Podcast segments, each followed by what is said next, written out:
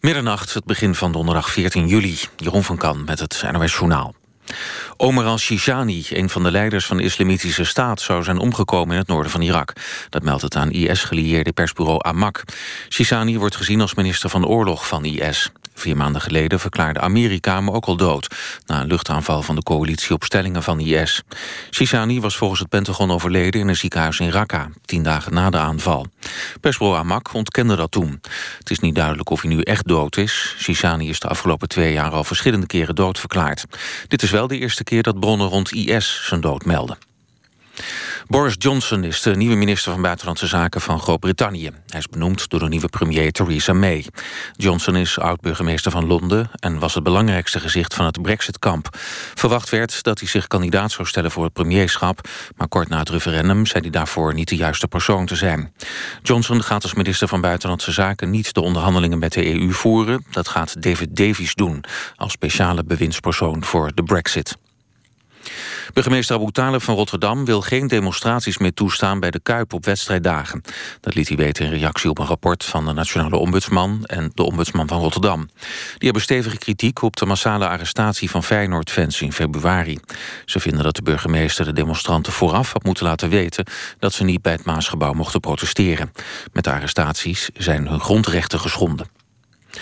Nederland zou per jaar 5000 vluchtelingen moeten uitnodigen om hier naartoe te komen. Volgens Vluchtelingenwerk zou ons land dan het goede voorbeeld geven aan andere EU-landen.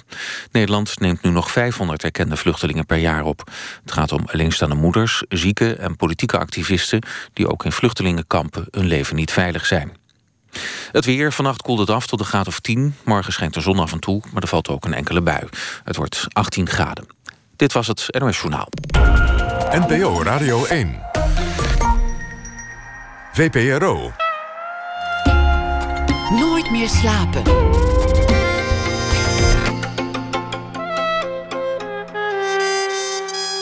Met Pieter van der Wielen.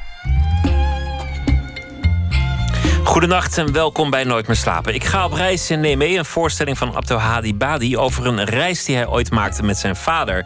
Die was wat toen heette een gastarbeider en de reis ging naar Marokko. Don Duins schrijft een verhaal over de verstreken dag en schrijver Auke Hulst gaat op pelgrimage naar plekken die doen denken aan muzikanten. Een aflevering van Toendra over de prijs van de vrijheid, dat allemaal na ene. We beginnen komend uur met Govert Schilling.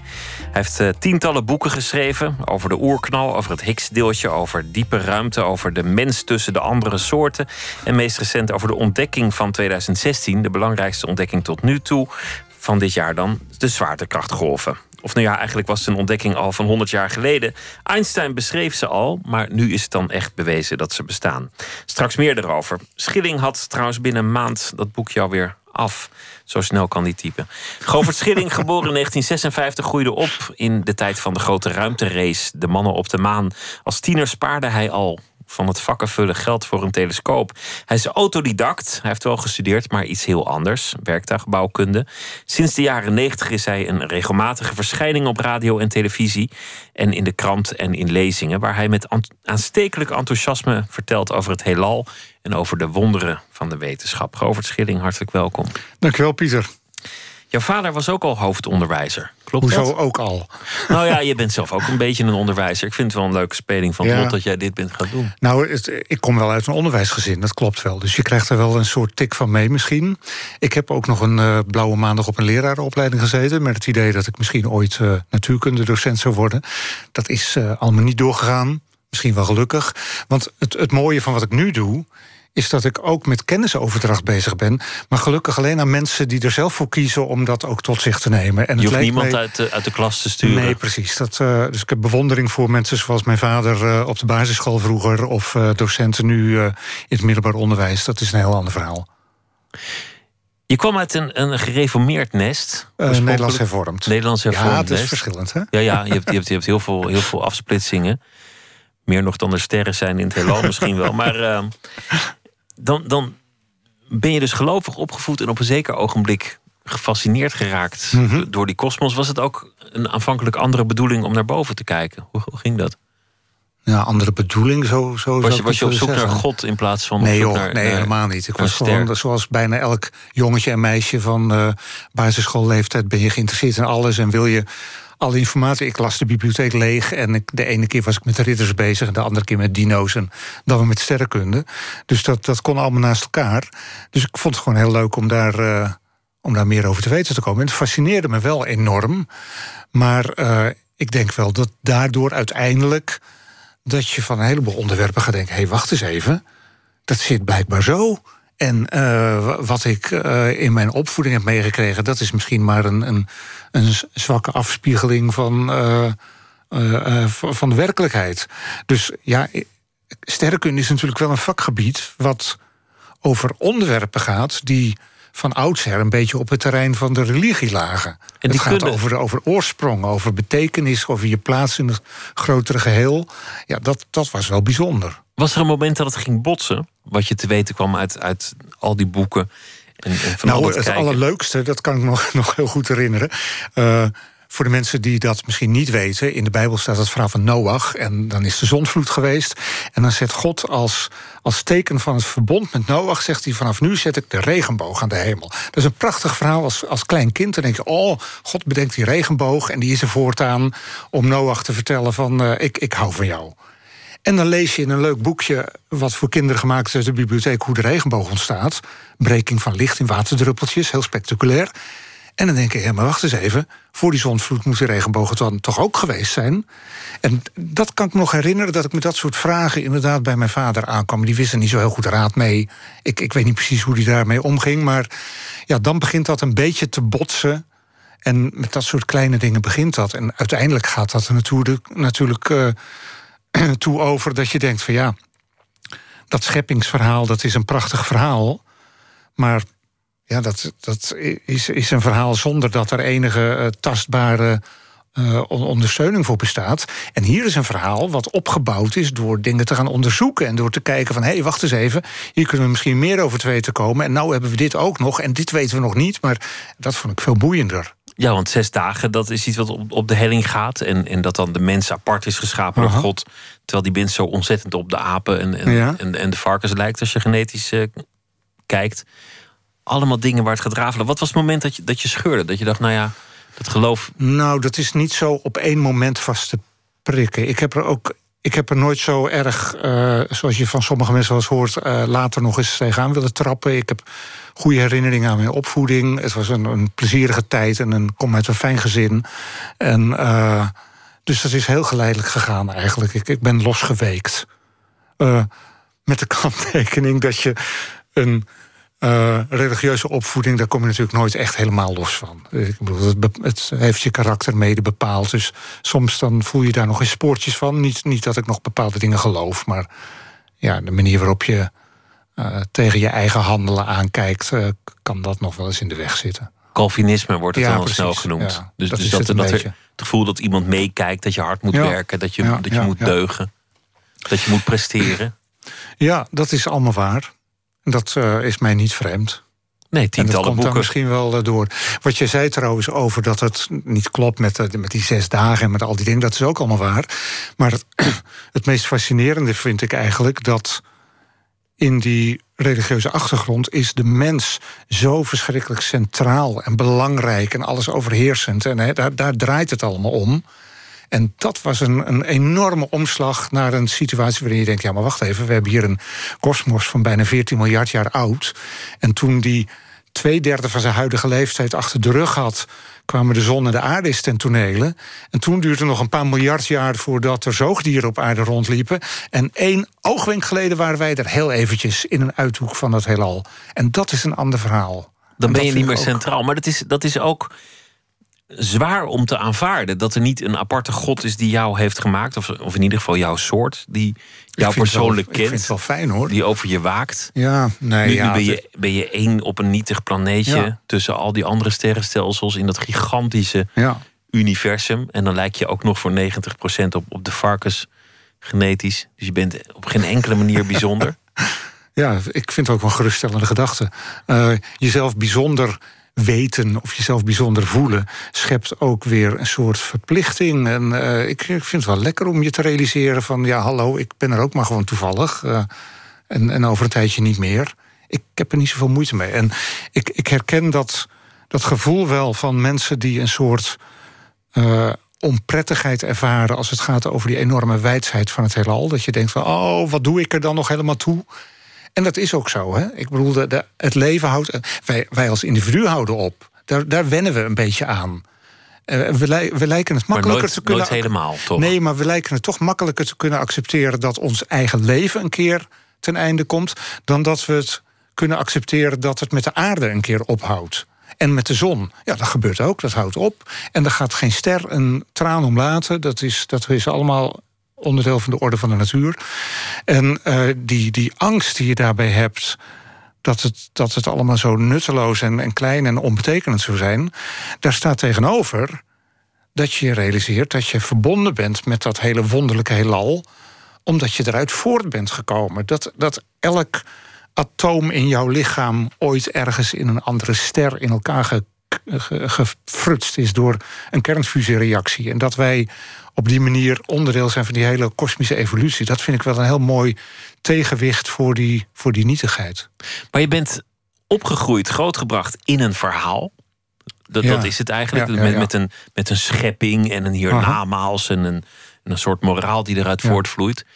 Ben je dan nog steeds op zoek naar een, een ander verhaal om in te leven? Is, is dat wat je uiteindelijk fascineert in de sterrenkunde? Dat het toch iets zegt over jouw plek in het geheel? Ja, misschien wel. Want dat, wat ik net noemde, dat, dat besef dat je daar dat je niet bang hoeft te zijn voor de kosmos alsof het iets buiten jou is wat jou kan bedreigen, maar dat je er echt in de meest letterlijke zin onderdeel van bent, dat vind ik wel een heel mooi verhaal.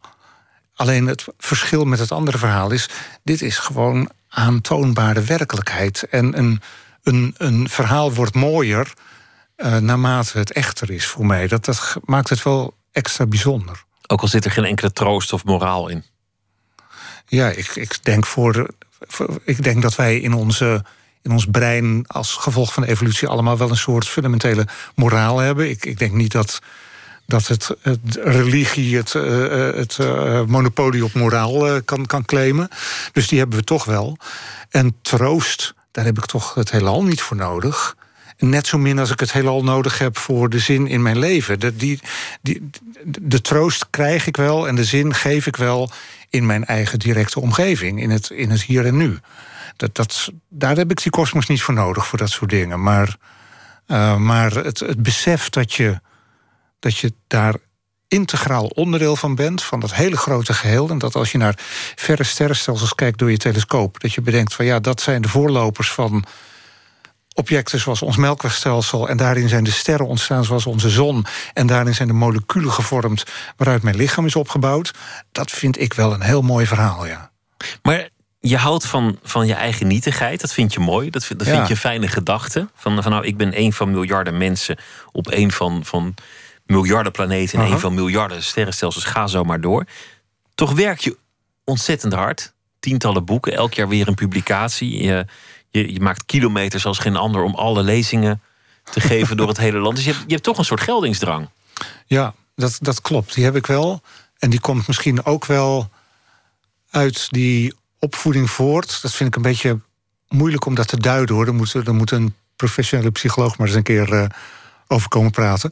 En zo zwaar vind ik, voel ik het zelf ook niet. Maar ik denk dat het daarmee te maken heeft. Want, want ik ben ook wel opgevoed met het idee van. Uh, doe nou maar niet zo uh, alsof je ertoe doet. Want uh, alles wat je kunt en wat je hebt, dat hebben we allemaal te danken aan Gods genade. En zelf zijn we heus niet bijzonder. Wij zijn zondaars. En, en, uh, dus doe maar gewoon, dan doe je al gek genoeg, die hele wereld. En ja, er was misschien ook niet altijd evenveel oog voor de dingen waarin je als kind dacht uit te kunnen blinken. Want ja, dan, dan probeerde je te onderscheiden van oh, aanstellerij en zo. En misschien dat daar wel bij mij uit voortkomt van nou, ik wil toch wel even laten zien dat ik toch wel iets, toch ook wel iets kan. Je wil ook een beetje stralen, toch? Ja, dat, dat is het zeker ook. Ik bedoel, uh, als, je, als je het werk doet wat ik doe met lezingen geven en, en uh, dingen voor de omroep. Ja, het, het streelt ook je ijdelheid. Dat is ook waar. Als mensen je werk op prijs stellen en als je post of mail krijgt van mensen die zeggen: Oh, ik heb zo genoten van het boek. Dat, dat vind ik ook leuk. Maar het is vooral, denk ik, toch begonnen met het idee van... Uh, ik, ik zal iedereen eens even een poepje laten ruiken. Ik, ik denk dat ik iets kan en dat wil ik ook laten zien. Iets bewijzen. Wat je over, over je geloof zei, dat klinkt eigenlijk alsof, alsof je gewoon heel stilletjes, heel discreet dat geloof uit bent geslopen. Je hebt, je hebt niet er een enorme bombarie bij gemaakt, maar je kwam gewoon op een dag niet meer naar de kerk en je, je, je sprak over andere dingen met je ouders. Of, of is er wel een moment geweest dat je zei: Pap, mam, ik geloof er niks meer van, laten we erover ophouden? Um, nou, als dat moment er al was, dan was het niet, niet één moment. Dan was het een korte periode. En toen woonde ik ook al niet meer thuis. Dus dat is allemaal heel geleidelijk gegaan. Ik, uh, en, en, ja, dat zijn allemaal misschien een beetje privéverhalen. Maar er is wel een moment geweest dat ik nog dacht. Uh, ja, dat, dat, dat was nog een religieuze gebeurtenis waar ik zelf aan deelnam, laat ik het zo zeggen. En dat ik op een bepaald moment naar mezelf als een soort buitenstaander stond te kijken en dacht van, dit, hier klopt helemaal niks meer van, dat jij dit nog aan het doen bent. En dat was voor mij wel een soort besef dat ik dacht, ik moet ook die stap nemen om daar niet meer in mee te blijven gaan. Je voelde je een huigelaar toen je ja, daar stond? Ik, ja, er is, enige, er is een keer geweest dat ik dacht van, dit is een beetje huigelachtig. En dat is voor mij wel een, een keerpunt geweest. Heeft, dat, heeft dat sociaal mensen ge, gekwetst? Gebruskeerd? Hebben mensen nog geprobeerd je terug te, te halen? Je stapt toch een beetje uit de vereniging. Ja, mijn ouders leven allebei niet meer. Um, maar ik weet wel zeker dat het ze veel pijn heeft gedaan. En ik denk wel dat er wel heel lang, misschien wel dagelijks, voor mijn zielenheil is gebeden. Maar, dat je toch terecht zou komen? Ja, dat denk ik wel. Maar verder, uh, is er niet, niet een grote druk op mij uitgeoefend. Nee, dat was allemaal niet zo. Dat... Stilzwijgend werd dat gedaan. Ja, jouw vader gaf jou ook een, een sterrenkijker. Je hebt voor één heb je gespaard ja. door, door vakken te vullen. En die, en die ander die kreeg je weer van. Ja, dat was een apart verhaal. Dat, um, ik, ik was als 15-jarig jongetje viel ik voor de sterrenkunde op een sterrenkijkavond uh, in het dorp waar ik opgroeide. Dus toen ging ik meteen sparen en een telescoop en ik ging boekjes uit de bibliotheek halen en ik werd lid van een club enzovoorts enzovoorts. En pas toen dat zich eenmaal had, had uh, ja, bewezen dat het echt serieus was bij mij, toen kwam mijn vader met het verhaal van... ja, ik heb uh, in de oorlog uh, ook een tijdje uh, lid geweest van de Sterrenkunde Club. Ik heb boven nog een telescoopje liggen ergens op zolder. En hij had nog een boek uit zijn HBS-tijd. En mijn eerste reactie toen was van... hallo, kom je er nu mee? had je me wel eens eerder. Maar later dacht ik, het is ook wel mooi. Dat hij dacht van, ik ga dat niet meteen allemaal... ja, allemaal geven en cadeau doen... als, als ik niet zeker weet dat het goed terecht komt. Dus uiteindelijk vond ik dat ook wel weer... weer wel weer heel charmant. Maar uh, ja, dat klopt. Dus, Toen begon je met, met sterren kijken, maar wat was het moment dat het, dat het zo groot werd? Dat, dat je belangrijkste hobby werd? Want je zei... Ik nee, meteen. Ook, het was meteen mijn belangrijkste hobby. Ik heb, joh, ik heb die avond in maart 1972 door een telescoop naar Saturnus gekeken. Met die ring. En dat was zo'n adembenemend mooi gezicht. Uh, dat ik, ik wist gewoon, dit, dit is het. En, uh, en dat is nooit meer overgegaan. Wat je ook zou doen, het zou daar iets mee te maken ja, hebben. Ja, dat, dat, denk ik wel. En ik vind het ook wel heel fascinerend dat dat Saturnus was. Ik, heb ik vraag nog wel eens aan astronomen die ik interview... of aan uh, collega's die, of, of andere hobbyisten... van wat was het eerste moment waarop dat kwam. En heel vaak is het een blik als kind, hè, een blik door een telescoop op Saturnus. We hebben zo'n mooie, zo'n... zo'n ja, briljant schitterende planeet in het zonnestelsel. Dat, die heeft een soort ja, gratie, die, dat is zo, zoiets onaantastbaar kosmisch moois, dat, dat raakt je gewoon. Dus dat was bij mij ook. Het was ook de tijd dat, dat er nog astronauten aan de muren van, van jongenskamers hingen. Ja, bij en misschien ook, wel meisjeskamers, dat, dat weet ik eigenlijk niet. Dat, dat het nog spannend was. Weet jij nog waar je was toen de eerste man op de maan stond? Hij gaat het vragen. Ik lag in bed te slapen. Ja, het was heel erg. Ik was twaalf in de zomer van de maanlanding. We waren met het gezin op vakantie op een plek waar geen tv was. En ik heb mijn vader gevraagd overdag van... kunnen we niet naar oom Huppel de was een kennis, die woonde daar niet al te ver bij de buurt. Nee, er was nergens voor nodig. Morgen lees je het wel in de krant. En het was midden in de nacht. En ga dan maar gewoon naar bed. En ik was nog een heel gehoorzaam jongetje, dus dat heb ik gedaan. Nou ja, zo mis je gewoon wel eens wat, hè? Misschien, ja, je mist wel eens wat. Misschien kwam daardoor ook wel die bewijsdrang na afloop. Zo van, de volgende keer dat er iemand op een planeet landt... of op, op een hemellichaam, dan, dan, dan wil je erbij zijn. Dan wil je het zien. Dan wil nou, ik zal je een ander verhaal vertellen. Uh, mijn zoon, die vandaag 31 is geworden... Uh, die was net geboren toen de komeet van Halley langskwam. Hij was een paar maanden oud. En die heb ik in de winter naar het balkon meegenomen waar mijn telescoop stond. En dik ingepakt heb ik zijn oog achter het kijkeroculair gehouden. Zodat hij. Hij weet het natuurlijk nooit meer, want dat was vijf maanden of zo. Maar hij heeft de komeet van Halley gezien. Was en dat kan 1987 was het 1985, uh, uh, najaar 85. En die komeet komt elke 76 jaar. Dus met een beetje geluk kan hij hem twee keer in zijn leven. Maar, dus ja, dat heeft daar ook wel mee te maken. Ik dacht van, ja, hij gaat mij later niet zeggen van... Waarom liet je me slapen? Waarom legde je me op bed net op dat moment? Precies.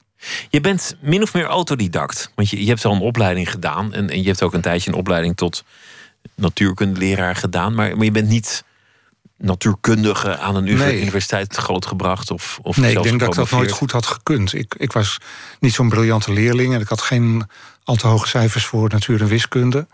Um, dus ik heb werktuigbouwkunde gestudeerd, wat, waar ik geen spijt van heb, want het heeft mij een soort exact denkraam meegegeven. Dus ik heb er wel degelijk baat bij gehad. Maar ik weet natuurlijk nu niks meer van tandwielconstructies en uh, i-profielen en zo. Um, maar in die tijd dat ik lid was van die club, waren er andere mensen ook lid van die club. En die waren een paar jaar ouder en die waren sterrenkunde aan het studeren. Een daarvan is uh, directeur geworden van de Nederlandse Onderzoeksschool voor Astronomie. Um, en ik weet nog dat die met het verhaal kwam... ja, het is wel een hele zware studie en heel veel wiskunde. Het heeft eigenlijk niks te maken met wat wij voor ons plezier doen... en de sterrenbeelden kennen ze eigenlijk niet. Ik had helemaal niet zoveel belangstelling om dat te gaan doen. Dus ik heb er nooit echt heel serieus aan gedacht... om uh, dat als academische studie te gaan volgen. Is dat ooit een handicap geweest in jouw werk? Um, nooit zo sterk dat ik een andere beslissing heb moeten nemen. Ik denk dat als het een handicap is, is het meer een handicap tussen mijn oren geweest. Er is, er is een periode geweest dat ik merkte dat wanneer je met mensen sprak over wat je deed, dat iedereen er als vanzelf van uitging dat je sterker had gestudeerd. En dan moest ik altijd schoorvoeten toegeven dat dat niet zo was. En dat vond ik een vervelend gevoel. En uh, ik, ik weet, dat is echt een mooi verhaal. Er was. Uh, uh, hoogleraar in Leiden, Harm Habing. Uh, die interviewde ik ook een keer. En die was ook die mening toegedaan dat ik bij een Utrechtse collega van hem gestudeerd zou hebben. Dus toen zei ik dat weer. Van ja, ik heb, uh, ben eigenlijk geen sterrenkundige.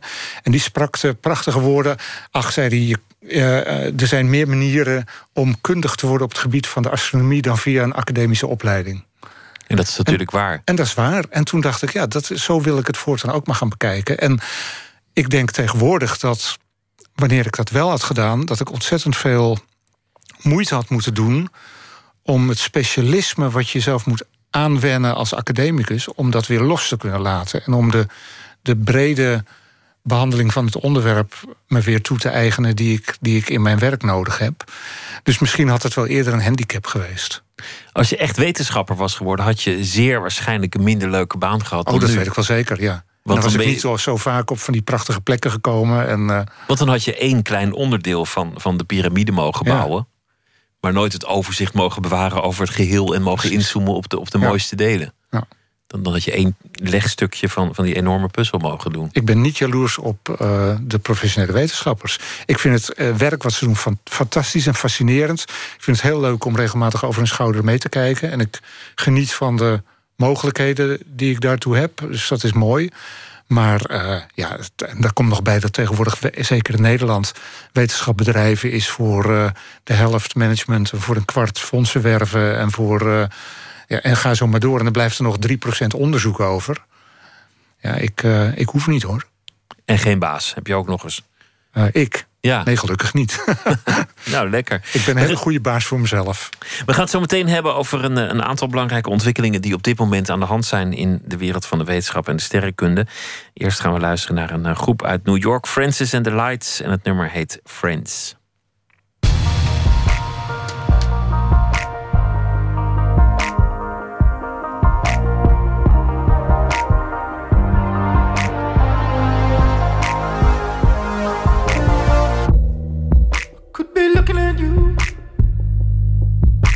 I'm a freeway trailer. If you'd handled what I'd taken, separate loads, separate calls, no fine line, don't have to be dead rat, cause dead rat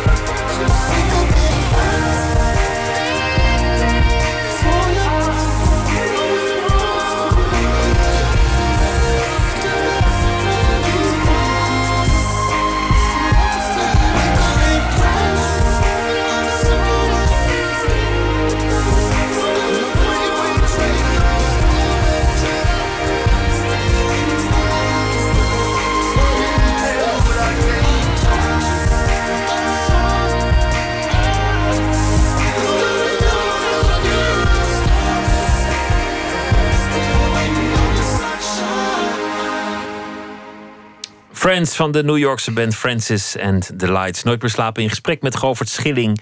We gaan het hebben over de sterrenkunde. Het vak dat hem zo fascineert. De, de ruimte, het heelal. Toch op zoek naar betekenis in het bestaan. Je eigen plek in het geheel. Maar jij vindt het juist troostend dat je, dat je een deel bent van iets gigantisch.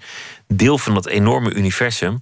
Dat we nooit helemaal zullen begrijpen. Maar, maar dit jaar was toch een, een mooi jaar voor de sterrenkunde. Al was het maar vanwege de ruimtevaart.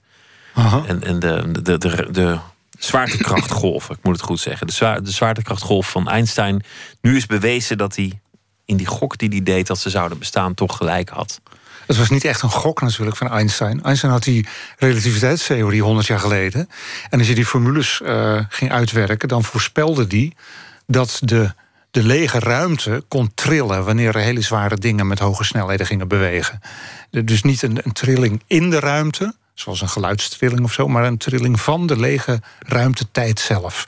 En dat, was een, een, dat kwam uit zijn theorie voort. Eerst geloofde hij het niet echt, later kwam hij er ook nog een keer op terug. En in ieder geval dacht hij van als ze bestaan, dan zullen we ze nooit kunnen meten, want ze zijn veel te klein.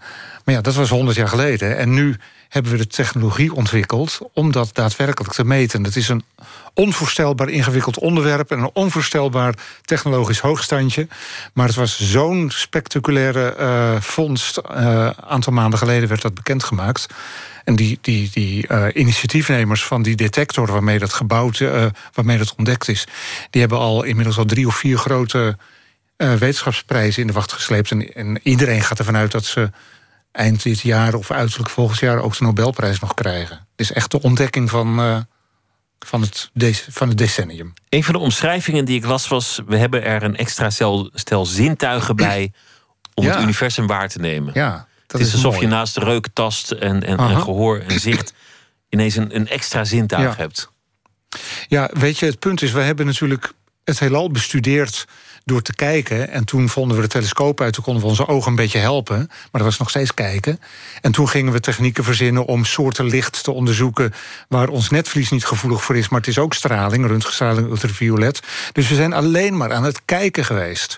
En zwaartekrachtgolven die geven informatie van iets wat je met straling helemaal niet kunt, kunt meten. Bijvoorbeeld, uh, ja, die, die golven zijn voor het eerst ontdekt doordat er twee zwarte gaten ergens op elkaar zijn geknald. Die brengen de ruimte in trilling, dat hebben we kunnen meten. En door die trillingen te bestuderen, kom je iets over die zwarte gaten te weten. Nou, zwarte gaten geven geen licht, dus die, eh, die kun je op geen enkele andere manier zo gedetailleerd onderzoeken. En hetzelfde geldt voor de oerknal, waar we nog heel weinig van afweten. Ja, dat was een periode waarin eh, waar, waaruit uit die allereerste momenten is er, is er geen stralingssignaal naar, naar ons onderweg geweest. Maar die, als we daar de zwaartekrachtgolven van kunnen meten, dan kunnen we dat raadsel misschien ook een keer uh, bij, de hand, uh, bij de hand nemen. Het merkwaardig vind ik dat het, dat het iets met zwaartekracht te maken heeft, omdat dat een van de, nou ja, de meest fundamentele mm -hmm. krachten in het, in het universum is. En je zou denken, daar weten we dan ook het meest van af. Nee, juist niet. En dat is zo ik, gek. Nee, dat is, ik geloof dat, dat de zwaartekracht is een heel groot raadsel. Niemand weet precies wat zwaartekracht is. Wij kunnen het meten, we, we, hebben, we ervaren het, dus we zijn eraan gewend. Uh, als ik uh, een, een, boek loslaat, dan valt het naar de grond. Uh, dus zwaartekracht kennen we allemaal. We kunnen het beschrijven en, en omschrijven en voorspellen. We kunnen de formules aan koppelen. Maar de diepe vraag, wat is zwaartekracht nou eigenlijk? Ja, Einstein gaf daar in zijn relativiteitstheorie het antwoord op dat het de vervorming van de ruimte is die ervoor zorgt dat. Maar, maar dan. Daar verleg je de vraag mee. Dan zeg je, ja, maar waarom raakt de ruimte dan vervormd wanneer er iets met massa in zit? En het ware, diepe karakter van de zwaartekracht is een raadsel. En er komt nog bij dat we het nooit goed hebben weten te combineren met die andere succesvolle theorie van de kwantumfysica. Voor alle andere natuurkrachten gaat dat veel beter. Voor de zwaartekracht niet. Die krijgen we niet onder één hoedje. En dat betekent dat er ergens nog iets ontbreekt. We, we, we snappen nog niet echt wat zwaartekracht is. Er zijn zoveel dingen die we niet, niet snappen. Ja, gelukkig wel. Dus je zei net al, Einstein dacht... we zullen daar nooit achter komen uh -huh. of die golven er zijn... want dat kunnen we nou eenmaal niet waarnemen. Dat is nu afgestraft, die redenering van Einstein. Want ja. dat kan wel degelijk. Gemeten, ja. Nu lees je wel vaker dingen die, die niet kunnen. Je leest ook al exoplaneten. Ja, we weten dat ze er zijn, maar we zullen er nooit komen. Planeten bij andere sterren, ja. ja dat is ook wel een stukje vliegen. Uh, ik denk dat je met nooit uit moet kijken. Dat hebben we natuurlijk heel vaak gehad. Er was ergens in de 18e eeuw was er een uh, astronoom die zei van ja, uh, de sterren zijn heel interessant, maar we zullen nooit erachter kunnen komen uit wat voor stoffen ze bestaan, want we kunnen er niet naartoe. En twintig jaar later werd de spectroscopie uitgevonden en konden we op afstand het licht bestuderen en daarin de vingerafdruk van alle samenstellende delen uh, onderscheiden. Nou, met Einstein ook zo'n verhaal. Dus iedere keer als iemand zegt dat zal nooit lukken, ja, bijna altijd lukt het later toch een keer. Denk jij dan, maar even een grote, een grote stap nemen. Want, want het andere grote dat aan de hand is in, in, die, in die sterrenkunde, is dat er heel veel planeten worden ontdekt bij andere sterrenstelsels oneindig mm -hmm. ver vliegen. Dat, dat zou je niet in één leven kunnen overbruggen, hoe hard je ook gaat. Waarvan de, de sterrenkundigen zeggen, daar moet haast wel leven ja. zijn. Daar zijn die, die omstandigheden zo paradijselijk. Daar woont iets of ja, iemand. Ja, Denk je dat we dat ooit gaan ontdekken, ander leven? Ik hoop het wel. En het is ook niet uitgesloten. En sterker, met een beetje geluk... en als de astronomen een beetje hun best doen... ga ik het nog meemaken ook. Want het leuke is, die, die planeten bij andere sterren... die staan natuurlijk heel ver weg. Maar je kunt met hele gevoelige technieken... kun je op afstand, je hoeft er niet naartoe... kun je op afstand de samenstelling van een dampkring opmeten. En als je dat doet, dan kun je in die dampkring de sporen vinden van biologische activiteit op het oppervlak.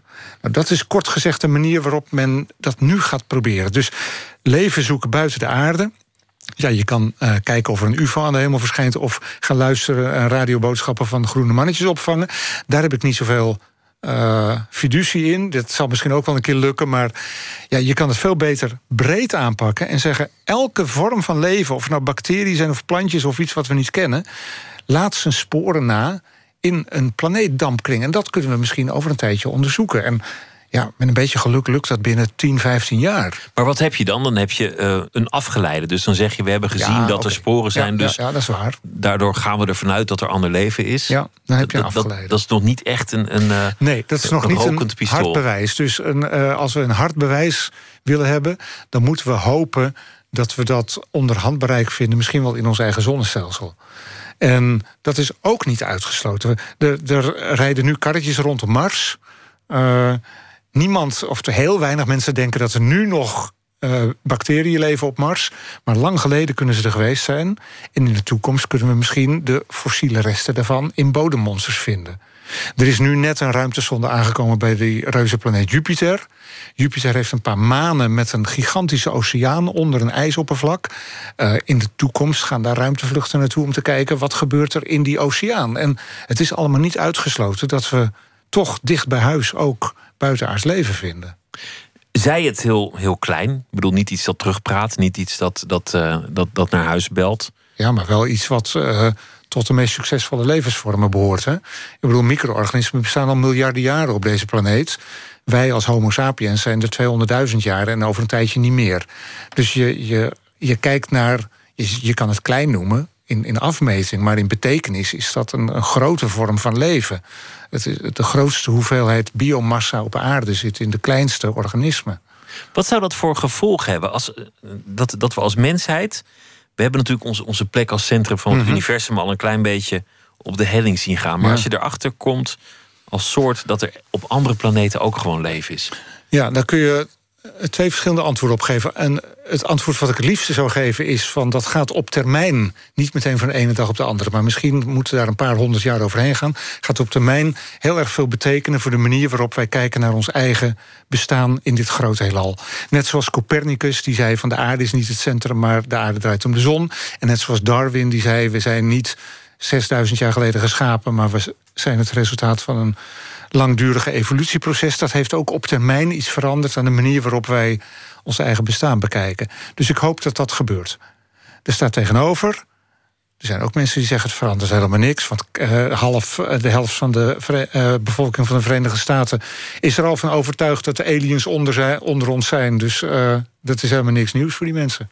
Ja. Ja, zo kan je het ook zien. Of, of mensen die, die, die, het gewoon niet lezen. En denken van. eh, Maar ik denk dus dat het wel gaat schelen. Maar, maar dat, dat, moet, dat heeft heel veel tijd nodig om in te dalen. Het, het feit dat wij vanuit een milieubewust oogpunt naar onze planeet kijken, dat heeft te maken met Copernicus. Dat, dat de aarde niet het centrum van het heelal is gegeven en de plaats van. maar dat het een klein onderdeeltje is van die hele grote kosmos. Een klein onderdeeltje, kwetsbaar planeetje in een groot heelal. Dat is een, een exponent van de Copernicaanse revolutie. En, En dat, het feit dat we het ook zo gezien hebben, dat Ja. er mensen buiten die damkring Precies. zijn en zijn geweest. En dat leidt er dus toe dat wij op een andere manier naar ons, met onze planeet omgaan. En op dezelfde manier denk ik dat. Oké, we bakken er nog niet heel erg veel van, maar wij, wij, wij gaan anders met andere levensvormen om dan mensen 2000 jaar geleden deden. Omdat we ons tegenwoordig realiseren dat we allemaal twijgjes aan dezelfde struik van de evolutie zijn. Eh, dierenrechten, ik noem maar iets. Daar eh, eh, moest je een paar honderd jaar geleden niet mee aankomen. Dat vond iedereen volstrekt imbeciel. Andere volkeren, een andere cultuur, ja, eh, als ze lastig waren, sloegen ze de hersens in. Gebeurt nog steeds, maar in principe vinden we dat nu not done. Toch? Als mensheid. Ons wereldbeeld is fundamenteel veranderd door, door een, een wijdere blik. Ja. Dus, en een door een wetenschappelijke blik. Eh, door Copernicus zijn we onze plaats in de ruimte gaan eh, onderkennen. Door de geologie en door de eh, evolutiebiologie kennen we onze plaats in de tijd en in het grote geheel. En dat leidt ertoe dat we anders omgaan met de wereld waar we deel van uitmaken. En ten goede ook nog. Moet je voorstellen dat, dat er, een, er zijn al mensen die, die fluisteren dat er misschien wel meerdere universa zijn. Dat de Ja. oerknal geen unieke gebeurtenis was en dat het gewoon Aha. is zo. zo- Ja, nou leuk, ja, ik heb hier een fles spa rood. Daar zie je bubbeltjes in. En dat het allemaal universa zijn. Ja. En dat er, ze komen en gaan. Dat we nog een stapje nietiger worden. Ja. Zou zomaar eens kunnen. Dat zou helemaal prachtig zijn. Ehm, en misschien niet heel erg onlogisch. Want eh, eerst dachten we dat de aarde uniek was. Nou, er draaien acht planeten om de zon. Toen dachten we dat de zon uniek was. Nou, we weten nu 400 miljard sterren in het melkwegstelsel. En 100 jaar geleden dachten sterrenkundigen dat ons melkwegstelsel uniek was. En daarvan hebben we er nu ook zo'n 100 miljard eh, in de peiling. Dus misschien moeten we die fout niet een vierde keer maken. En moeten we eh, aan het multiversum. Ja.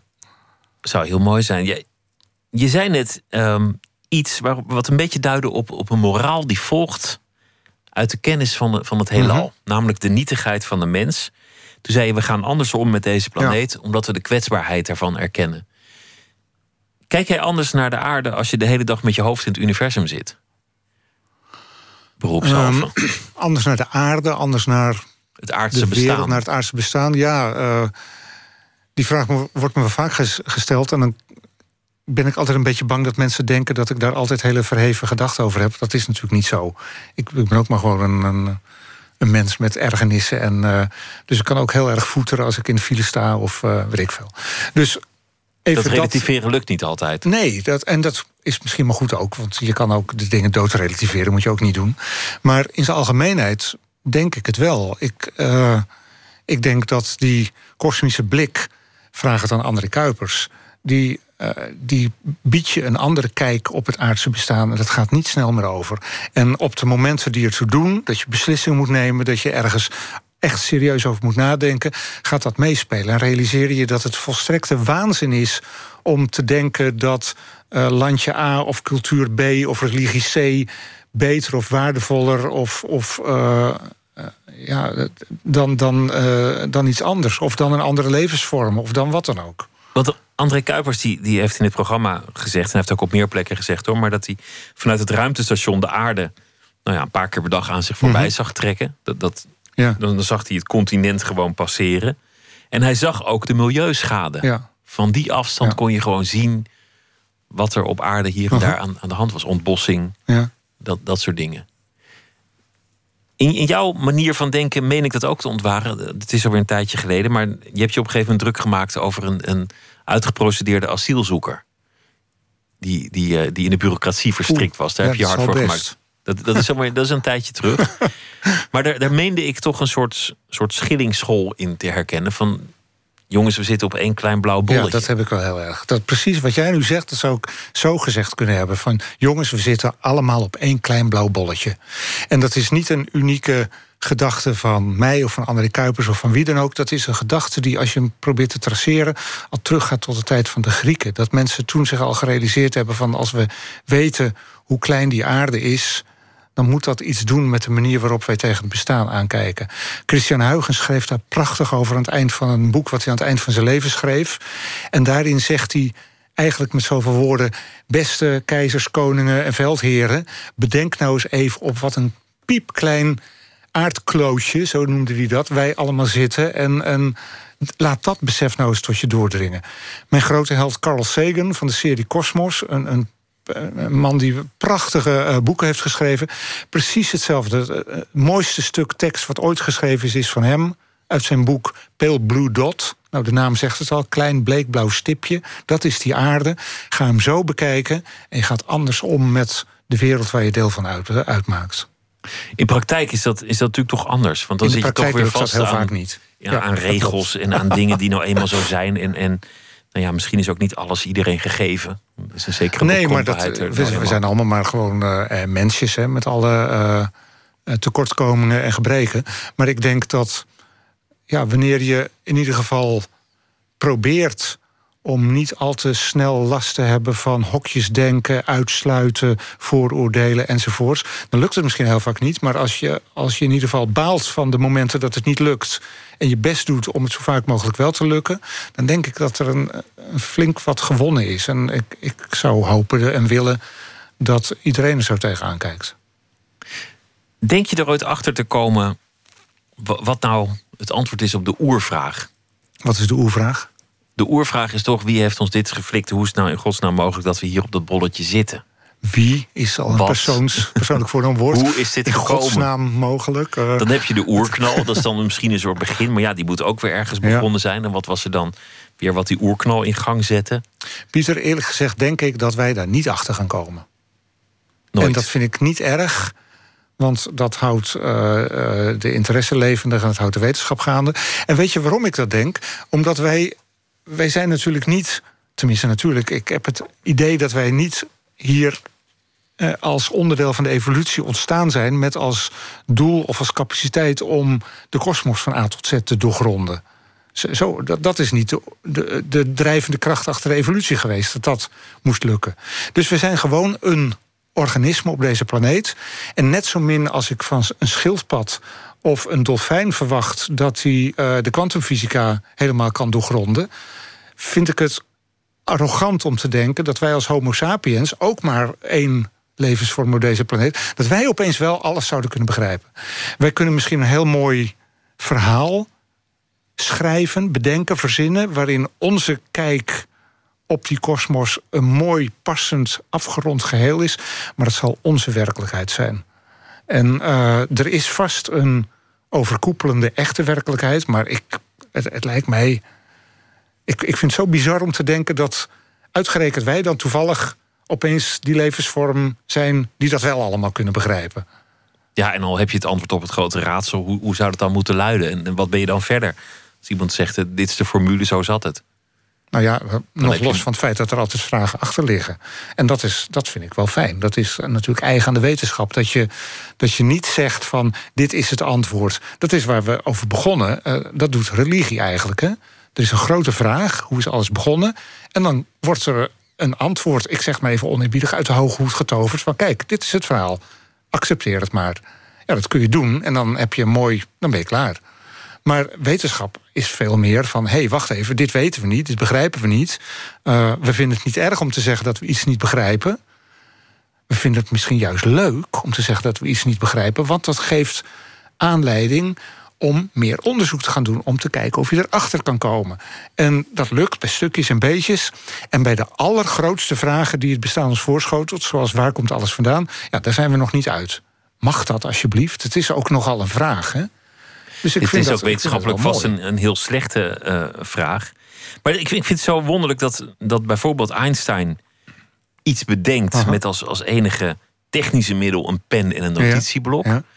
En dat het dan 100 jaar duurt, eigenlijk zelfs iets meer dan 100 jaar, voor we met de meest geavanceerde apparatuur erachter komen dat hij, dat hij gelijk had. Dus dat uiteindelijk dat menselijk brein ja. toch tot heel veel in staat is. Ja, in ieder geval om, om heel veel dingen te bedenken en heel veel dingen uit te rekenen.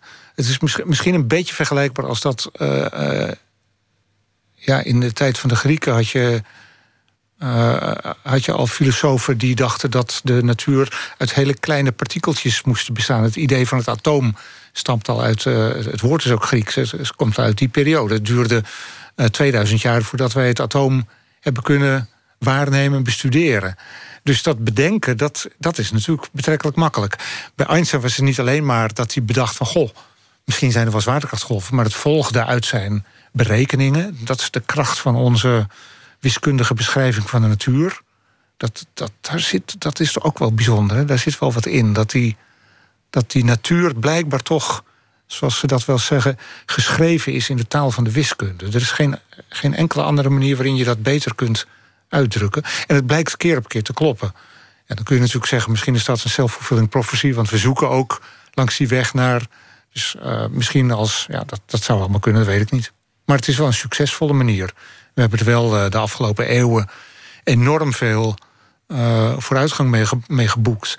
Er zijn ontzettend veel meer te weten gekomen over hoe de wereld in elkaar zit. We hebben ons leven daardoor hier op aarde enorm veel aangenamer kunnen maken, ook in medisch opzicht.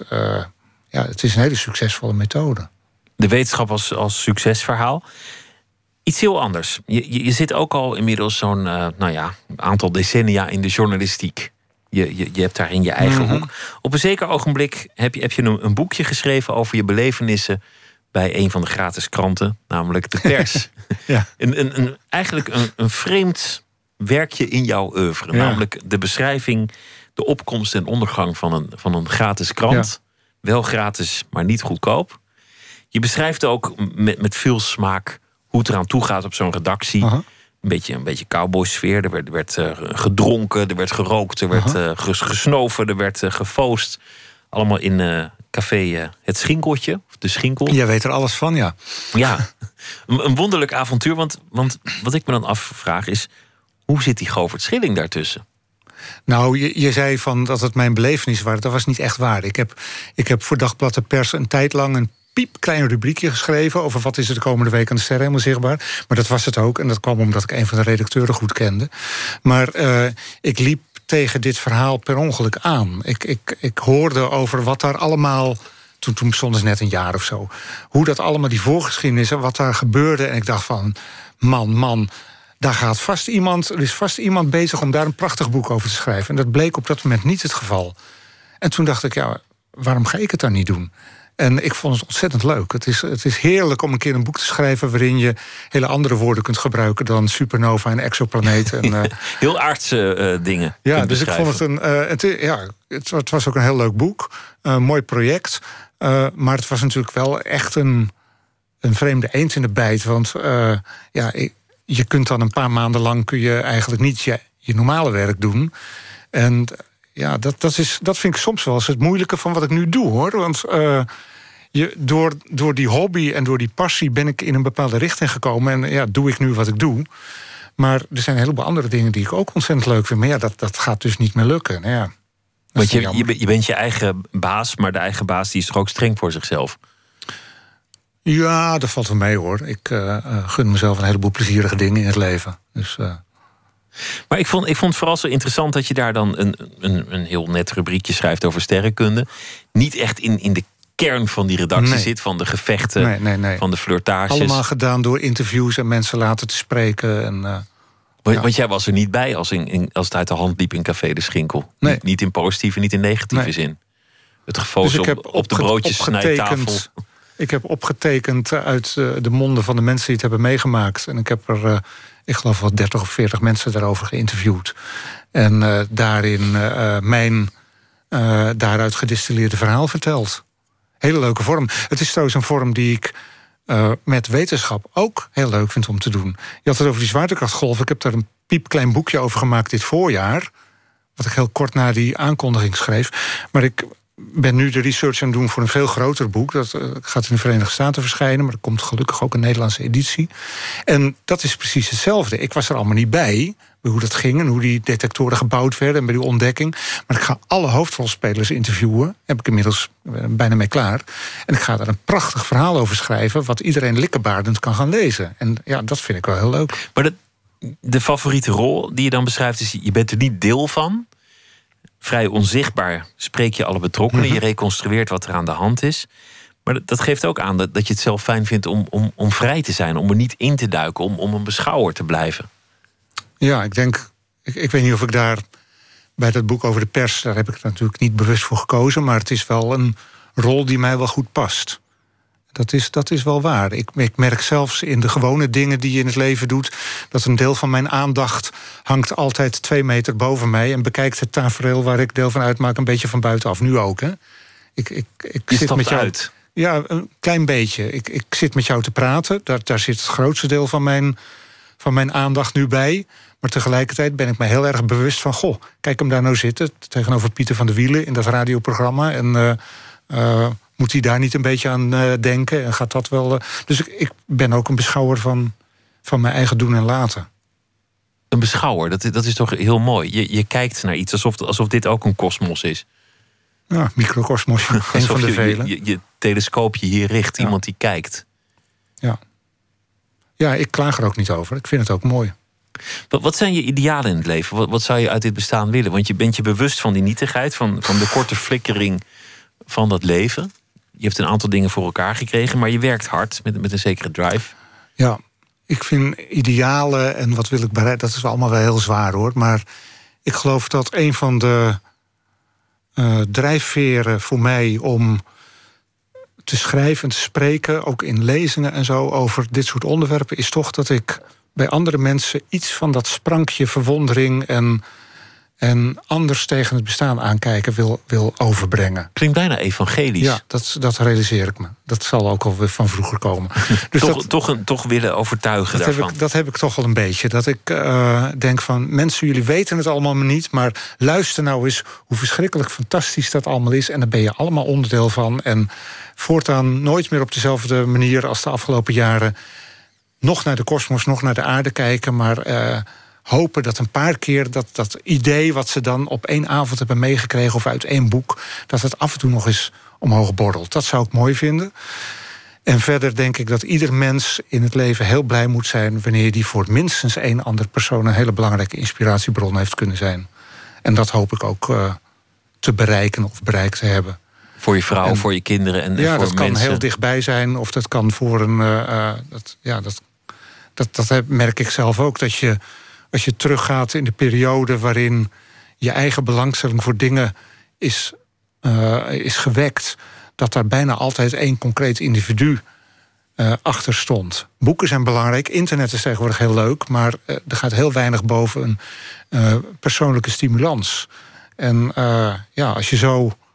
En het hoeft niet eens dat je iemand ontmoet. Je, je kunt ook geïnspireerd raken door iemand aan de andere kant van de wereld. Maar wanneer je iets kunt doen waarmee je andere mensen inspireert tot een goed leven, nou dan uh, mag je denk ik in je handen knijpen. Wat dan vervolgens een goed leven is, dat moet iedereen natuurlijk zelf uh, weten. Dat, dat weet je ook weer niet. Maar één worden met dat universum, is dat ook hoe, hoe, jij, hoe jij het sterven dan ziet? De dag dat je, dat, dat je, dat je doodgaat, word je dan weer één van sterrenstof? Of nee, één dat, van het ja, dat, of, vind, dat vind ik te... of ben je gewoon dood? Ja, dat laatste. Dat, dat, dat, natuurlijk weet ik dat alle atomen in mijn lichaam niet zullen vergaan die gaan allemaal in een andere toestand. En die, die gaan over een tijdje onderdeel uitmaken van weer iets anders.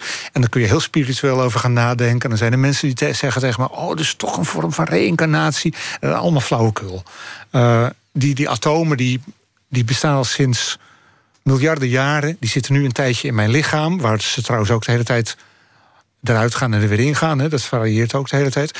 En als ik ophoud te bestaan als samenhangend geheel dan gaat die materie die gaat weer zijn eigen weg. Maar als je het hebt over mij als individu, als persoon, dan houdt dat op. Ja. Maar dan heb je bestaan. En daarmee besta je voor altijd. Of iemand het nog weet, is een tweede. Maar het, Nou concept, ja, het kan- concept Govert Schilling is, is dan eens en voor altijd gevestigd. Lekker belangrijk, zou ik dan zeggen. Ja, nee, dat is. eh, dat, dat, dat vind ik niet interessant.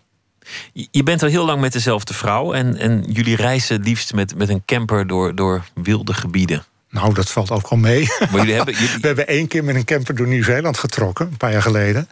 Eh, en eh, ja, wij, wij houden allebei van reizen, maar we zijn ook wel twee heel verschillende mensen. En ik heb een heel andere vorm van reizen dan eh, die ik ideaal vind dan, dan Margreet dat heeft.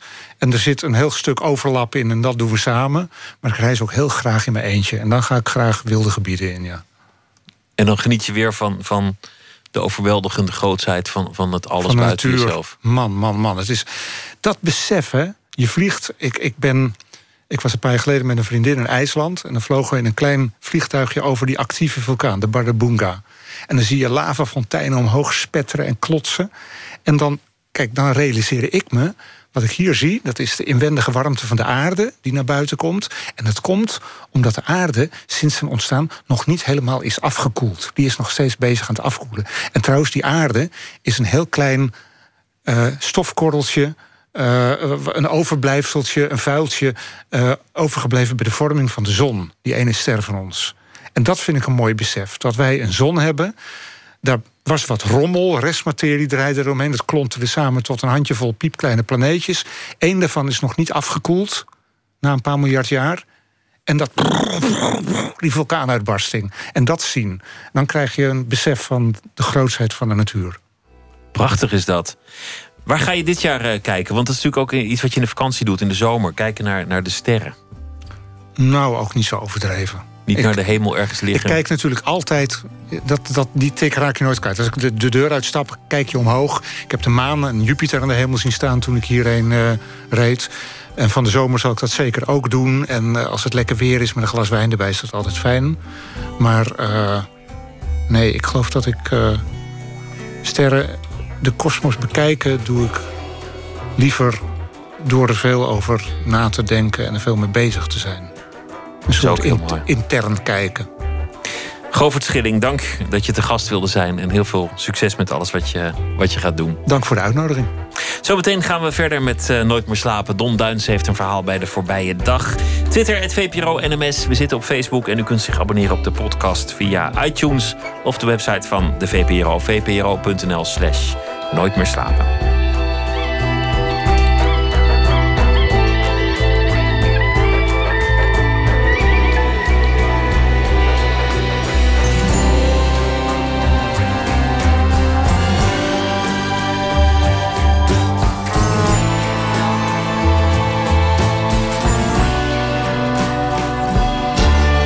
Radio 1.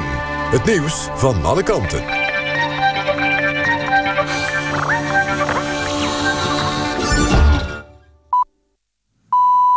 1 uur, Jeroen van Kam met het CNRS Journaal. Omar al-Shishani, een van de leiders van de Islamitische Staat... zou zijn omgekomen in het noorden van Irak. Dat meldt het aan IS-gelieerde persbureau Amak. Shishani wordt gezien als minister van oorlog van IS. Vier maanden geleden verklaarde Amerika hem ook al dood... na een luchtaanval van de coalitie op stellingen van IS. Shishani was volgens het Pentagon overleden in een ziekenhuis in Raqqa... tien dagen na de aanval. Persbureau Amak ontkende dat toen. Het is niet duidelijk of hij nu echt dood is. Shishani is de afgelopen twee jaar al verschillende keren doodverklaard.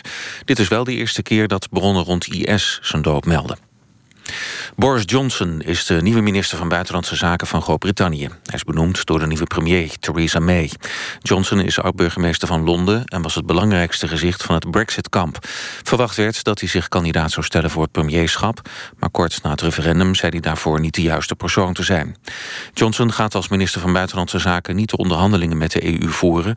Dat gaat David Davies doen als speciale bewindspersoon voor de Brexit. Burgemeester Abu Talib van Rotterdam wil geen demonstraties meer toestaan bij de Kuip op wedstrijddagen. Dat liet hij weten in reactie op een rapport van de Nationale Ombudsman en de Ombudsman van Rotterdam. Die hebben stevige kritiek op de massale arrestatie van Feyenoord-fans in februari. Ze vinden dat de burgemeester de demonstranten vooraf had moeten laten weten dat ze niet bij het Maasgebouw mochten protesteren.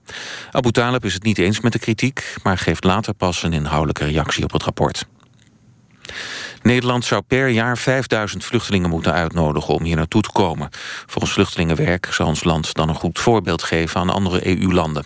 Nederland neemt nu nog 500 erkende vluchtelingen per jaar op. Het gaat om alleenstaande moeders, zieken en politieke activisten... die ook in vluchtelingenkampen hun leven niet zeker zijn.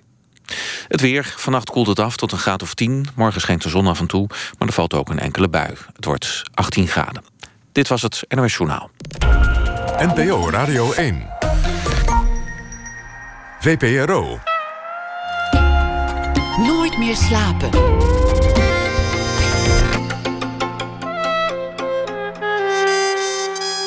Met Pieter van der Wielen. Zometeen aandacht voor de voorstelling Ik ga op reis en neem mee over vaders en zonen thuis en elders. In de reeks Eigentijdse bedevaarten. Auke Hulst, hij is schrijver. Waar gaat hij naartoe als hij in de voetsporen treedt van zijn muzikale helden en bewonderen de schrijvers? Ook een nieuwe aflevering in de reeks Toendra, maar we beginnen met Don Duins. Hij is eh, schrijver en zal deze week elke nacht een verhaal maken bij de voorbije dag. Don, goeienacht. Goeienacht, Pieter. Gisteren hadden we het over Van Gogh en wattenstaafjes. ja. En het, eh, het oor van uh, Van Gogh. Wat, ja. wat is het vandaag geworden? Uh, vandaag gaat het over Donald Duck. Ah. En het knobbelisme. Ik zal het voorlezen. Ga je gang. Als kind had ik niet door dat het in de Donald Duck, ondertitel Een vrolijk weekblad, wemelt van de verwijzing naar de, naar de dagelijkse werkelijkheid. De wereld in Duckstad verschilt niet zoveel van de onze, behalve dat een hoop inwoners geen broek draagt. Woordgrappen, verbasterde namen en herkenbare situaties duiken voortdurend op. Een acteur als Braat Spit, een zanger als Guus Geeuwis... en natuurlijk de grootste klassieker, auteur Harry Musli... schrijver van De Ontdekking van de Zemel. Daar moest ik aan denken toen ik vandaag in de Volkskrant... in een column van Arno Grunberg las over het boek The Dice Man van Luke Reinhardt. Een roman uit 1971 over een psychiater die zijn beslissingen in het leven neemt... gebaseerd op welk getal zijn dobbelstenen weergeven. Gooi je drie, dan betekent het dat je niet op vakantie gaat. Gooi je zes, dan breng je de buurvrouw een bloemetje. Dat werk. Wacht eens even, dacht ik. Dat verhaal ken ik. En wel uit de Donald Duck. In het verhaal De Knobbelaar raakt oom Donald, zoals we hem ook mogen noemen... in de band van ene professor Batty... die fanatiek het knobbelisme propagandeert. Keuzes maken naar aanleiding van het gooien van een munt. Kop is links, munt is rechts. Kop is je relatie uitmaken, munt is het nog even aanzien. Een permanente tos. Het is een van mijn all-time favoriete verhalen. Hoe geweldig moet het niet zijn om je ingewikkelde keuzes en dilemma's uit te besteden aan een muntstuk. En gewoon daar te gaan waar het lot je brengt. Als het tenminste het lot is. Want professor Betty, die Donald Duck aan het knobbelisme helpt... is er heilig van overtuigd dat je uiteindelijk komt waar je wezen moet. Als je maar blijft knobbelen en niet twijfelt. Het doet denken aan de fanatieke Pokémon Go-spelers... die momenteel het spoor, de ziekenhuizen en zelfs de politiebureaus bezoeken... in een jacht op Pokémons die je kunt vangen. Ook deze spelers twijfelen niet aan de wijsheid van het op je gsm turen terwijl je een straat oversteekt. Zozeer gaan ze op in een kweesten. Net zoals de ware knobbelaar zich zonder na te denken in een ravijn stort, als de munt dat aangeeft. Deze eenvoud is natuurlijk wat trekt. Niet langer hoef je na te denken over de grotere en kleinere levensvragen. Weg is de gedachte aan de nood van vluchtelingen, aan de haatzaaierij van Donald Trump, aan schietpartijen van de politie, aan alles wat niet deugt. Het enige dat je hoeft te doen is op zoek naar je volgende Pokémon. Of je munt nog eens op te gooien. Kop of munt. Weldadig simpel. Het verhaal over het knobbelisme is overigens gecreëerd door een van de briljantste Disney-tekenaars ooit, Carl Barks. Het heet in de oorspronkelijke versie Flip Decision en stamt al uit 1953. Jaren dus voor de verschijning van de roman The Dice Man, waar Grunberg het vandaag in de Volkskrant over heeft. Door dit alles laaide mijn liefde voor Donald Duck weer op. Zozeer zelfs dat ik zonder enige schaamte met mijn 49 jaar bij de Atheneum kiosk op het Amsterdamse spui iets deed wat ik al jaren niet heb gedaan. Ik kocht de nieuwste Donald Duck, nummer 28. Een briljant verhaal als dat over het knobbelisme staat er dit keer helaas niet in. Al koopt oom Donald op een vlooienmarkt wel een Midaspot van een heksachtige vrouw, compleet met harige kin en vrat op de neus. Met deze pan lukt het de veelbeklaagde eend goud te bakken van popcorn. Helaas voor hem verandert het goud na enige tijd weer terug in popcorn, dus veel heb je er niet aan. Het is natuurlijk een wijze les aan de jonge en oudere lezertjes. Hebzucht brengt je uiteindelijk nergens. Maar geen flip decision dus. Het verhaal eindigt in de oerversie trouwens heel dubbel. Om de professor te ontmaskeren volgt Donald Duck elke aanwijzing van de munten. En treft hij uiteindelijk een doodsbange professor Batty in het appartement naast hem aan. De munten hebben niet gelogen, maar de professor wel. Kijk, dat is nog eens een mooie paradox om de nacht mee in te gaan. Don Duins, dankjewel voor deze beschouwing bij de voorbije dag. En de, nou, toch een hommage aan de Donald Duck. Ja, Ja, dat was, was gisteren ineens overal in het nieuws. Je kon, je kon de radio niet aanzetten of de tv of geen blad openslaan. Of, of het ging over de Pokémon. En op elke straathoek zag ik ook ineens merkwaardige mensen staan met, met een mobieltje in hun hand. En, en die iets onzichtbaars aan het adoreren waren.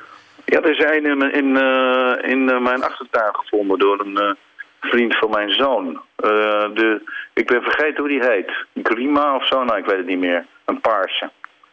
Maar dan, voor mensen voor hoeven zich hier niet te melden.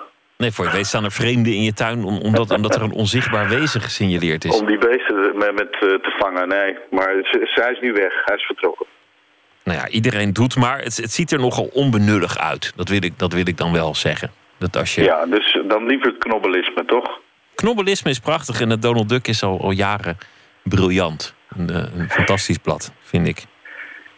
Nou, dat is mooi. Daar kunnen we mee eh, afsluiten. Don, dankjewel. Goeienacht. Morgen weer een verhaal. En eh, voor nu, goeienacht. Tot morgen.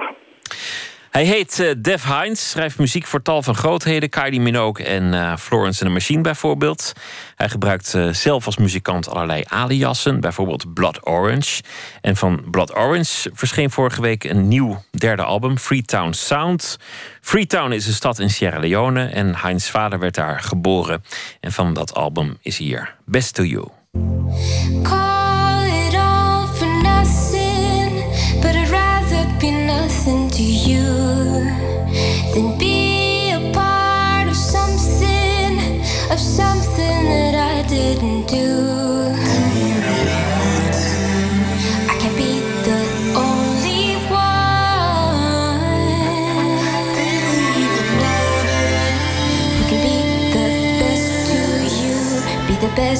You? Do you really want to? I can be the only one. Did you even? Who can be the best to you? Be the best to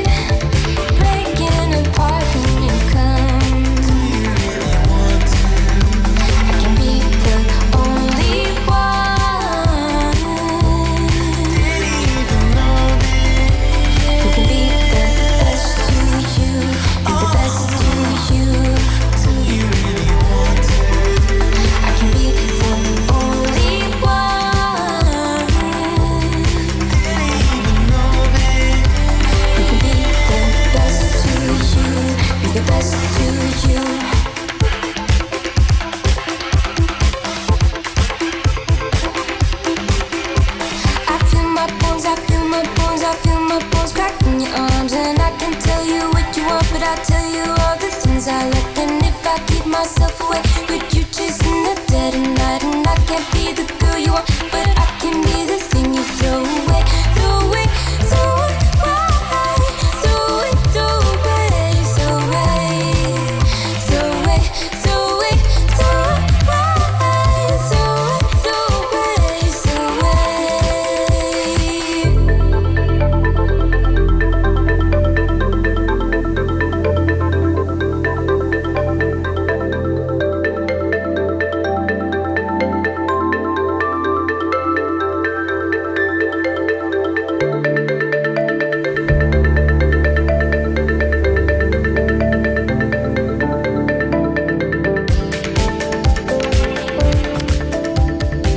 Harry, Carly Rae Jepsen en Nelly Furtado doen allemaal mee op het nieuwe album van Blood Orange. En dit nummer heet Best to You.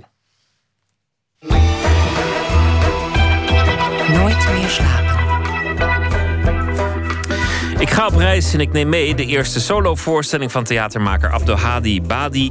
In een eh, busje speelt hij een reis na die hij eens heeft gemaakt met zijn vader. Die was wat toen heette een gastarbeider uit Marokko. En de reis ging naar Marokko toe. Anne Martens die mocht mee op reis. Assalamu alaikum. Assalamu alaikum. U bent? Khadija. Assalamu alaikum. Anne. Anne. Assalamu alaikum. Assalamu alaikum. Assalamu alaikum. كده ايش لاباس؟ هناك صح لاباس؟ كل شيء لاباس؟ الحمد لله الله يبارك فيك. ik ben Brahim, vader van Abdelhadi. Hey. Mooi busje, hè? Heel mooi. Ja, is nodig. Ik ga wonen in Marokko. En ehm, ja, eh, Marokko is heel groot, dus eh, je hebt bussen nodig. Dat is de bus, die witte daar. Klopt. Een eh, Mercedes. 307D. En bovenop het dak, op het Imperiaal, is een soort van eh, blauwe bagage. Ja, klopt. ja, meestal moet je heel veel meenemen. Dus eh, vandaar die imperiaal. Met allemaal troep. Heel veel troep. Ja, wat Ja. dan? Eh, ja, nou ja, dit is nog heel weinig, maar ik probeer er bankstellen, wasmachines, alles wat je eigenlijk kan vinden wat nog werkt en wat mee mag naar Marokko, dat mag daar bovenop. Ja. Het liefst zoveel mogelijk. Dus eh, als ik de voorstelling speel en ik rij ook rond, dan krijg ik ook heel veel rare gezichten. eh, maar ook heel veel herkenbare gezichten die denken, oh hij gaat er echt. Totdat ze inderdaad acht mensen achter in het busje zien en denken, Hè, wat is dit nou? Eh, maar dat is natuurlijk, dat is het hele insteek, dat het echt heel stereotyperend is. Ja, kunnen we erin? Ja, tuurlijk. Dit is theatermaker Abdelhadi Badi. Bij de voorstelling Ik ga op reis en ik neem mee... zit het publiek op de achterbank van een bus. En speelt Abdelhadi de reis na die hij ooit met zijn vader maakte naar Marokko. Maar welkom, stap in. Mijn tas? Ja. Eh, ja, er liggen allemaal banken met doeken erop. En allemaal bagage achterin nog. En ehm, hier zit het publiek.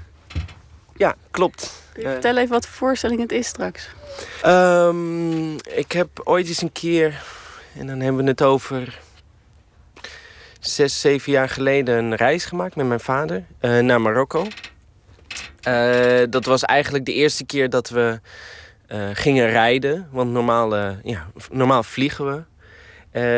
Maar je had een, een regeling waarin ehm, eh, 65-plussers gratis of voor een prikkie auto's konden importeren. En ja, de eerste generatie gastarbeiders die zijn inmiddels nu allemaal met pensioen. Die zijn nu eigenlijk zich aan het voorbereiden op een permanente of een gedeeltelijke terugkeer naar Marokko.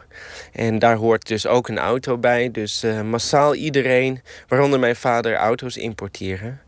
Uh, maar mijn uh, vader die heeft alleen maar een Marokkaans rijbewijs. Dus eigenlijk zocht hij iemand die die auto voor hem bracht. En toen ja, werd ik naar voren geschoven. niet geheel vrijwillig, maar... Want mijn vader en ik die waren niet altijd heel erg eens met elkaar, om het maar zo te zeggen. En dan, ja, ik zei maar, ik heb maandag gewoon... Heb ik gewoon, moet ik dingen doen? Zei hij, nou, dan rij je donderdag... En dan met een beetje geluk kom je zondagochtend aan. En dan vlieg je zondagmiddag weer terug. Dus je stapte in op die donderdag en toen? Ja, ik weet nog wel dat, dat de auto voor onze deur geparkeerd stond. En ik eigenlijk helemaal geen zin had. En mijn moeder die zei ook zo van... Ja, weet je, doe voorzichtig en laat die man je vooral niet gek maken. Want en mijn vader die staat gewoon een beetje bekend als een koppige man. En tot ergernis aan toe koppig.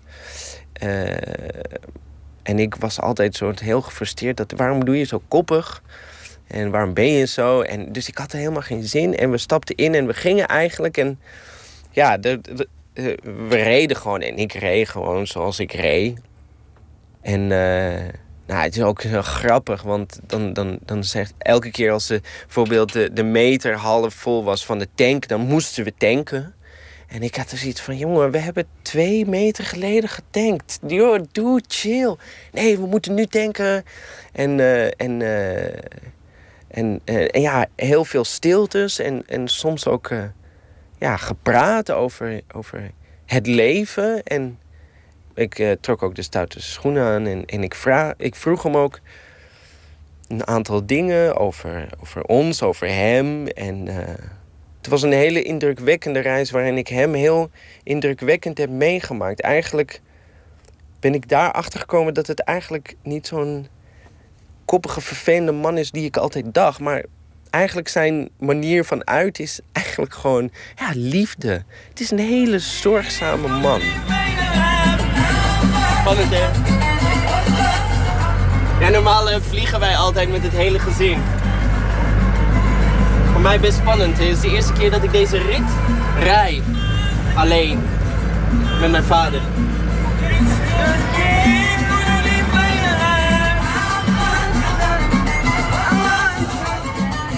Kun je nog één vraag herinneren die je echt aan je vader hebt gesteld tijdens die reis?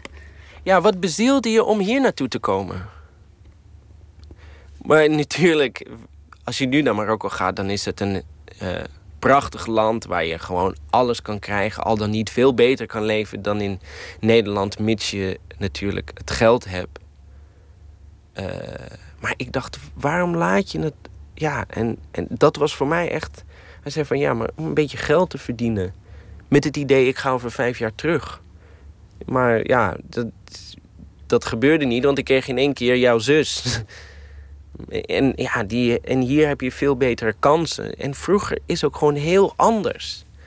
En dan zie je ook de eerste generatie die hier naartoe is gekomen, die dan ja, eigenlijk soort van heel erg probeert te integreren. Wat heel weinig bekend is, is dat de Marokkaanse community soort van bijna onder, tot onderdanigheid aan toe probeerde alles te doen voor de Europeanen Nederlanders. En, en, en dat zeg ik ook, dat het echt vrouwen waren die bijvoorbeeld ook zich kleden als westerlingen. Zo super mini rokjes droegen. Dus onvoorstelbaar als je het nu bedenkt. En ook zelfs pruiken droegen, zo van om maar bij te horen.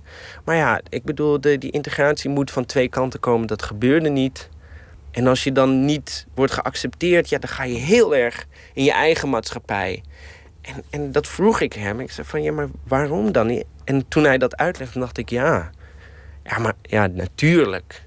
Had hij ook een concreet voorbeeld wat hij dan had gedaan om hier zich aan te passen en toen Ja, dat het niet ja, lukte? Of Ja, hij, eh, ik, ik zeg ook bijvoorbeeld in de voorstelling... eh, ik groette buurman Herman elke ochtend met... Oh, goedemorgen Herman. En Herman die antwoordde altijd met op sodemieteren. Eh, die was er niet van gediend. En mijn vader die zei altijd... eh, Oké, goed zo, prima, dankie. ja, die begreep dat niet. Dat, dat was een soort van, ja... dat is heel naar. Ja, maar dat is slechts een, een voorbeeld wat er ook heel vaak is gebeurd. En toen ik dat begreep, ja, toen dacht ik, ja, ja ik, zou, ik zou het niet zo lang volhouden als jou. Ik had al lang een twee middelvingers naar die Herman gezegd en zo van, nou, flikker maar en, en top. Maar dat deed hij niet. Eh, chapeau, ja.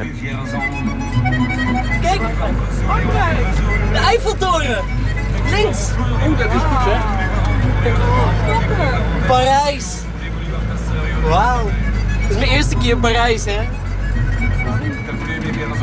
Het is een mooie stad. En dan te bedenken dat mijn vader jaar in jaar uit naar Marokko gaat. Alleen Marokko.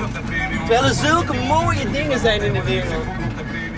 Kijk, de, de In de, in de voorstelling gaat het over dat ik hem eigenlijk die rit de hele tijd probeer te vertellen... dat ik gestopt ben met mijn studie om te gaan dansen of om in theater te gaan. Want je bent gestopt met bouwkunde? Bouwkunde. Ja, ik heb, ik heb eh, bouwkunde gestudeerd en halverwege heb ik gezegd van eh, nee, dit is niks voor mij. Ik, ik wil mijn passie, mijn dromen achterna gaan. En ja, dat begrijpt hij niet. Maar niet zozeer van omdat je het niet gunt. Maar hij is hier naartoe gekomen. Hij heeft zich kapot gewerkt.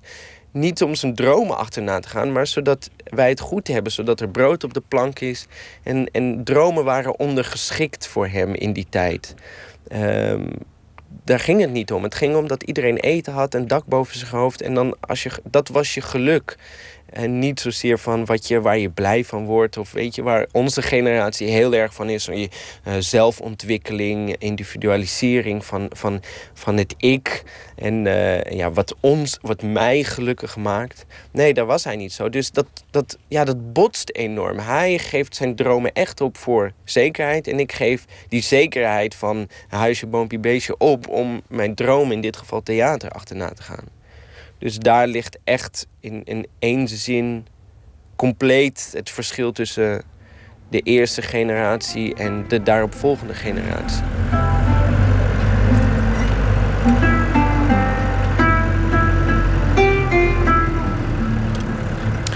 Een reportage van Anna Martens over de voorstelling Ik ga op reis en ik neem mee van Abdelhadi Badi. De voorstelling is gemaakt door het Ish Dance Collective en komende donderdag en zaterdag te zien in Amsterdam begin september bij het Fringe Festival ook in Amsterdam. En meer informatie vindt u via de website van Abdelhadi Badi.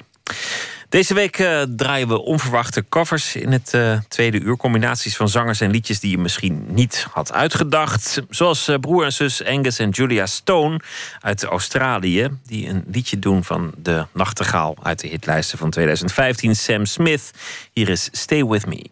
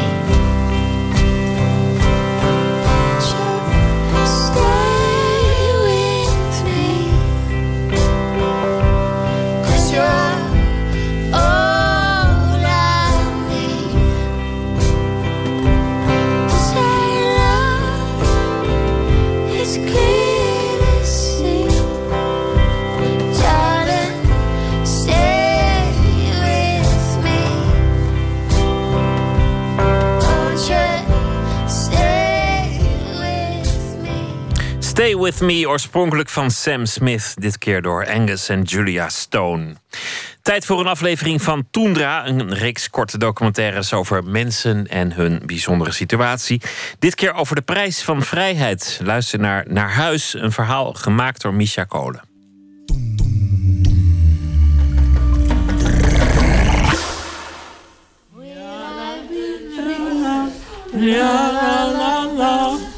Ja la la la. La la la.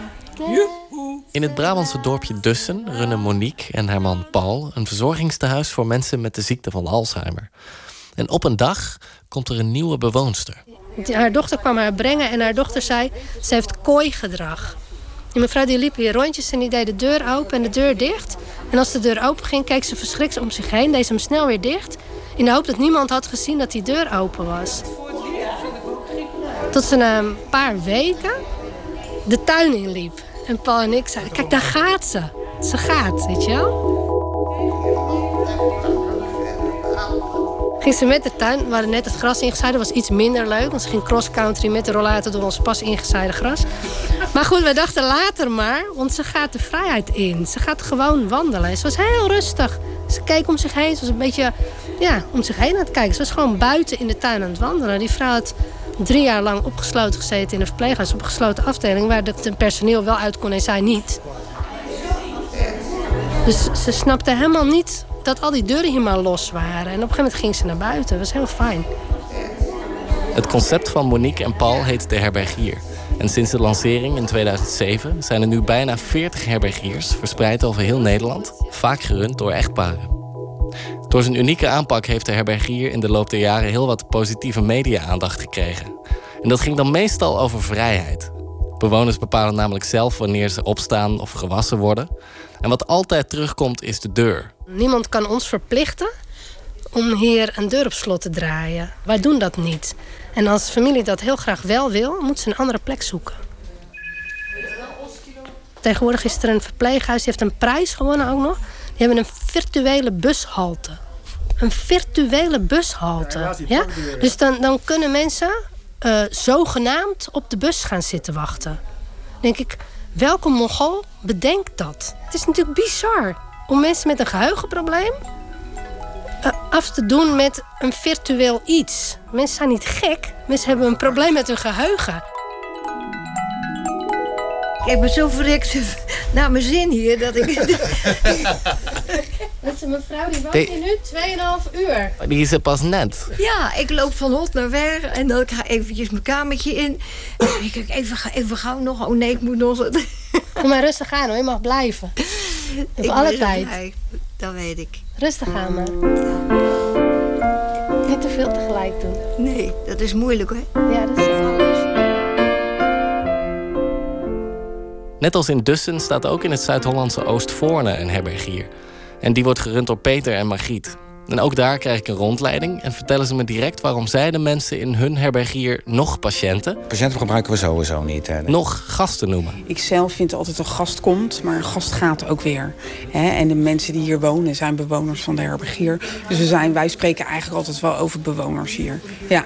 Een van die bewoners is ome Jan. Nou, ze doen alles voor je als, je- als je wat vraagt. Die in de woonkamer de krant zit te lezen. Er is altijd wel wat te lezen in die krant, hè. En als je hem vraagt hoe oud hij is, Hoe oud ik ben? 150, geloof ik.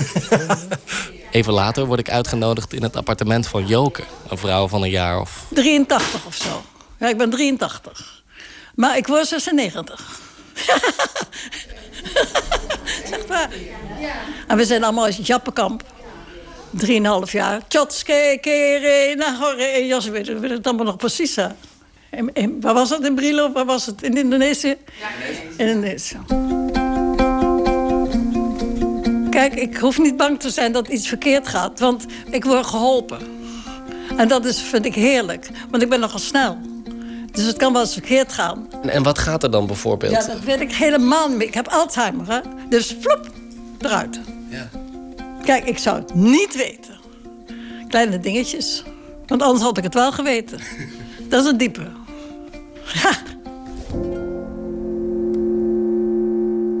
En ik ga ook naar het bos, naar het gevaarlijke bos. Dat doe ik dus ook twee keer per dag. Ik word nog niet begeleid. Het is, eh, denken dat het allemaal goed gaat. Ik denk het dus ook. Ja.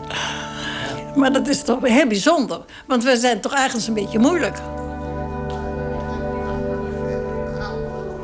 Dat de bewoners moeilijk kunnen zijn, wordt duidelijk als ik hoor over meneer Lens. Een stille man met een ondeugende blik, meestal strak in het pak. De eerste keer dat ik hem zie, staat hij in de open keuken de snoeppot te plunderen en verzorgende Irma te pesten door pruimen in haar juppan te stoppen. Ja, een bananenschillen. ja, meneer Len, nee, ik hoef niet, dankjewel. Margriet en Peter hebben hun best gedaan om van de herbergier een sfeervolle plek te maken. Er is een grote tuin en een ruime huiskamer vol luie stoelen. Het is heel huiselijk, tenminste dat hopen wij. Tenminste, Maar hoe hard het personeel ook werkt om ze een thuis te bieden, elke middag rond een uur of vier worden de bewoners onrustig. Want dan willen ze naar huis. En dat is toch echt van vroeger. Dus is de kunst hier om, om het een beetje rustig te houden in de herbergier. Wanneer mag ik naar huis? De, de setting is, eh, is een open setting. Dit is Henny. Zij is verzorgende in de herbergier. Dus ja, je wil eh, dat de mensen allemaal s'avonds... Kijk, hij gaat nu weer lopen. Ik ga er achteraan. ik, ik ga even kijken. Dan kan ik mijn tas niet vinden. Ik kom zo bij je, uh, Nee, eh, zie je. Meneer Lens. Hij is weer terug. Hè? Hij is weer terug, meneer Lens. Als hij zo onrustig blijft, dan gaat straks een van de medewerkers eh, met hem fietsen. Of inderdaad eh, een rond te lopen. Want zo blijft het straks heel de tijd doorgaan. En we kunnen er wel achteraan blijven lopen. Maar dat heeft geen zin. Op een gegeven moment zijn we hem dan echt kwijt. En, en wat doe je op het moment dat hij de deur uitgaat? Ja, er toch weer achteraan gaan. Dat is de enige oplossing. Ja, het is voor iedereen krijgt er toch, eh, ja, alle collega's ook. Van, van, oh, waar is die en waar is die? Iedereen loopt toch eigenlijk wel te kijken. En op de Want je, dag- want je had gisteravond het gevoel dat er iemand eh, ineens eh, ontsnapt was. Ja, dat klopt. We waren inderdaad een uh, bewoonster, waren we even zoek. Ik ging medicijnen delen en mevrouw zat niet op de kamer. En ja, het eerste wat je doet is toch het huis doorzoeken van is ze hier of is ze daar. Nou ja, goed, we konden mevrouw dus niet vinden. Al de kamers nagekeken en eh, de deuren waren op slot. En eh, bleek mevrouw dus bij iemand anders in bed te liggen. Ja, gelukkig maar. Maar toch, je schrikt toch eventjes, want Bij? bij meneer Lens.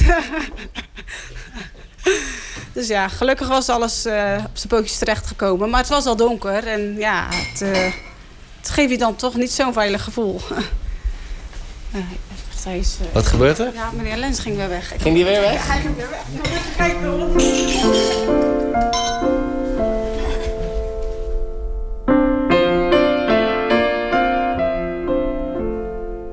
Ik weet niet of we daar tussen kunnen. hoor. Even kijken. Iedere keer verrassing. Het zijn allemaal zijstraatjes hier. Margriet neemt me mee naar een plek in de buurt van de herbergier, aan de rand van het bos. Ze vertelt wat daar twee jaar geleden gebeurde. Het was een hele mooie herfstdag, door de weekse dag. Een van de bewoonsters was naar buiten gegaan. Het was een hele lieve, lieve, vriendelijke mevrouw, maar ze kon niet meer praten. Door de dementie. Eh, Ze kon zich niet meer uiten, maar lopen kon ze nog wel. Het was sportief, heel lenig. Dus wat dat betreft, eh, ja, kon je nog... eh, zij liep ons eruit, zeg ik altijd. Het is een uur of vier als het personeel haar roept voor de koffie. Toen zei ze, joh, de deur staat open. Ze is naar buiten gelopen. En eh, ik zei, nou, dan moeten we er zoeken. Want zij weet alleen de weg niet meer terug. Dus, eh, nou ja, in principe, we zijn allemaal gaan zoeken.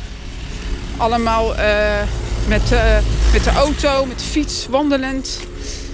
Politie gebeld, we hebben ook de familie gebeld. Gezegd van, joh, eh, je moeder is aan de wandel. We zijn er aan het zoeken, maar we hebben haar nog niet gevonden. En op een gegeven moment, ja, toen verstreek de tijd. Toen kwam de politie, die ging natuurlijk ook zoeken. En op een gegeven moment werd het zeven uur s'avonds. En het werd donkerder en het werd kouder. En ja, dan eh, denk je wel van, oeps, komt dit nog wel goed? Op een gegeven moment werd ik wel gebeld dat ze dus, eh, ja, dat ze dus gevonden was. En het was volgens mij ja, tussen half tien en tien uur 's avonds. En, eh, en het eerste wat ik zei van, en eh, leeft ze nog? Nee, ze leeft niet meer. De vrouw leed aan epilepsie. En daarom denkt Margriet dat... Dat zij van de kou en de vermoeidheid een zot heeft gekregen. En toen gevallen is in het water. Ja, en toen verdronken. Ja. Daar gaat echt de grond zakt onder je voeten vandaan. Margriet blijft de hele nacht wakker. Ze denkt aan de vrouw, aan haar familie. En ze denkt aan haar eigen instelling. Ja, er gaat van alle, je bent de hele dag maar de hele nacht aan het malen. Hè? Van hoe moet dit nu verder? En niemand wil meer in onze herbergier wonen. Want ja, als dit gebeurd is, dan krijg je vast een slechte reputatie. En Want jullie dachten echt, het is voorbij. Ja, ik dacht het is voorbij. Niemand wil hier meer wonen. Maar dan zegt de familie: wij hebben liever dat mijn vader of moeder in vrijheid eh, woont. En dan misschien aan de wandelging genoot van het weer. En dan zo uit het, nou ja, uit het leven stapt. Maar hè, dan op een gesloten afdeling waar je, waar je nooit weg kan en waar je voor de deur staat. En eh, familie die zei eigenlijk van ja, maar joh, wij weten dit. Dit is het risico van het wonen in de herbergier. En toen dachten wij ja, inderdaad. Margriet en Peter besluiten wel een paar veranderingen door te voeren. Zoals een hek. Eh, waardoor mensen aan de achterkant van het pand niet eh, buiten het zicht van de verzorging het terrein af kan wandelen. En zo legt Margrietsman Peter uit een sensor. Een sensor, ja, dat vinden wij eigenlijk ook wel overbodig, ja. Maar je hebt er wel een. We hebben een, een, dat is een verklikkertje dat de achterdeur open gaat. Ja, dat noemen we dan een sensor, maar dit is een verklikkertje dat erachter. Dat is eigenlijk het enigste. Ja. Maar niemand heeft de behoefte om de herbergier te verlaten. Althans, bijna niemand. Want rond diezelfde periode is er één vrouw die de filosofie van de herbergier misschien nogal meer aan het wankelen brengt dan dat tragische ongeval. En haar naam is mevrouw Snijders. Mevrouw Snijders, die was natuurlijk vanaf het begin af aan.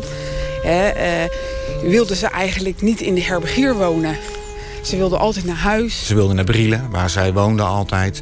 En dat is niet één keer per dag, maar wel twintig keer per dag. Die, die onrust is er altijd geweest. Ze deed een bakje, ze vond het leuk, ze vond het lieve mensen. We hebben de koffie op. Tot ziens, ik ga naar huis. Dit is Bram, de zoon van mevrouw Snijders. Peter zei tegen mij, eh, joh, je moeder is wat onrustig... maar met een week of zes hebben wij dat onder controle... want ze hebben natuurlijk ervaring in, in, in met, met dit soort mensen. Peter heeft uren met haar rondgereden door Oostvoorne, gewandeld. En ik heb het idee, als ze voldoende bezig gehouden werd... dat, dat het wel wat wegepte. Maar ja, dan, dan waren ze een half uur met haar aan het wandelen. Nou, ja, nou, wel leuk gewandeld, maar nou ga ik naar huis.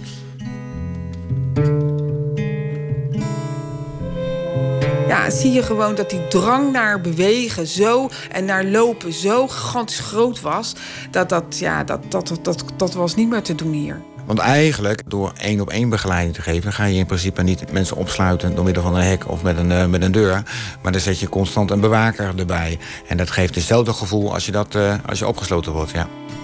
Uiteindelijk gaat mevrouw Snijders naar een crisisopvang... waar het personeel nauwelijks moeite met haar heeft. Ja, alleen ging ze ook wel aan de haal. Maar daar werden ze daar niet zenuwachtig van. Omdat ze, ja, ze komt toch niet weg. Iedereen met dementie moest kunnen wonen in de herbergier. Maar dat idee hebben Peter en Margriet inmiddels losgelaten. Mensen die constant weglopen, die kunnen ze nou eenmaal niet huisvesten. Nou ja, misschien is een... Nou ja, ik durf het bijna niet te zeggen. Verpleeghuis in sommige situaties misschien toch uh, met een gesloten setting en een behandelteam daaromheen beter, beter op dat moment. Hè? En toch, ondanks de gevaren, blijven de herbergiers geloven in hun droom. Volgens Monique van de herbergier in Dussen is er geen alternatief. Ja, dat, dat mensen verongelukken, dat gebeurt. De, de scholen zijn net weer begonnen. We weten met z'n allen dat er straks aan het eind van het jaar tien kinderen doodgereden zijn. Dat weten we. Wat gaan we dan doen? Gaan we niet meer naar school? Dit is geen optie.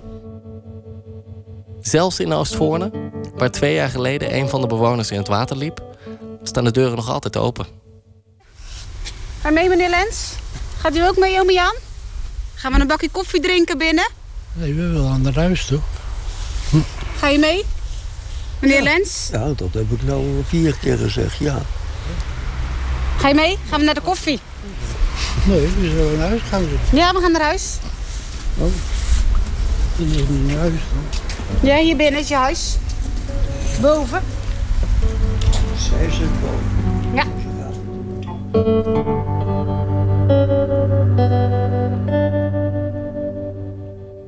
Naar huis, een eh, verhaal gemaakt door Misha Kolen, techniek Alfred Koster, eindredactie Jair Stijn. Toendra werd eerder uitgezonden in Radiodoc en mede mogelijk gemaakt door het Mediafonds. Een nummer uit 1966 van de man die ooit een hit had met zijn eigen naam, Bo Diddley. En hij maakte zich uh, onsterfelijk met ook andere nummers, maar vooral met het ritme van dat nummer. Hij kon veel meer, namelijk ook uh, goed zingen. Luister maar naar Oeh Baby.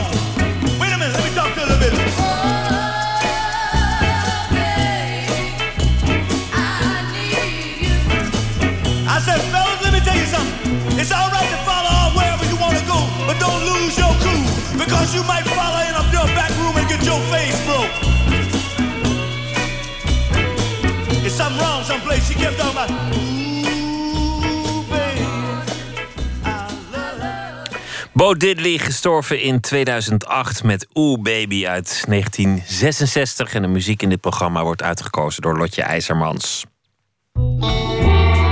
Nooit meer slapen. Het graf van Jim Morrison of de plek waar Lennon en McCartney elkaar tegen het lijf liepen. Het zijn inmiddels allemaal bedevaartsoorden geworden. Wat zoeken mensen toch op zo'n culturele heilige plek? Een zomerweekserie gemaakt door Emmy Colau. Vandaag met roman en reisschrijver Auke Hulst. Hij is op ontelbare plekken op pelgrimage geweest. Plekken die een rol speelden in het leven van door hem bewonderde schrijvers en muzikanten.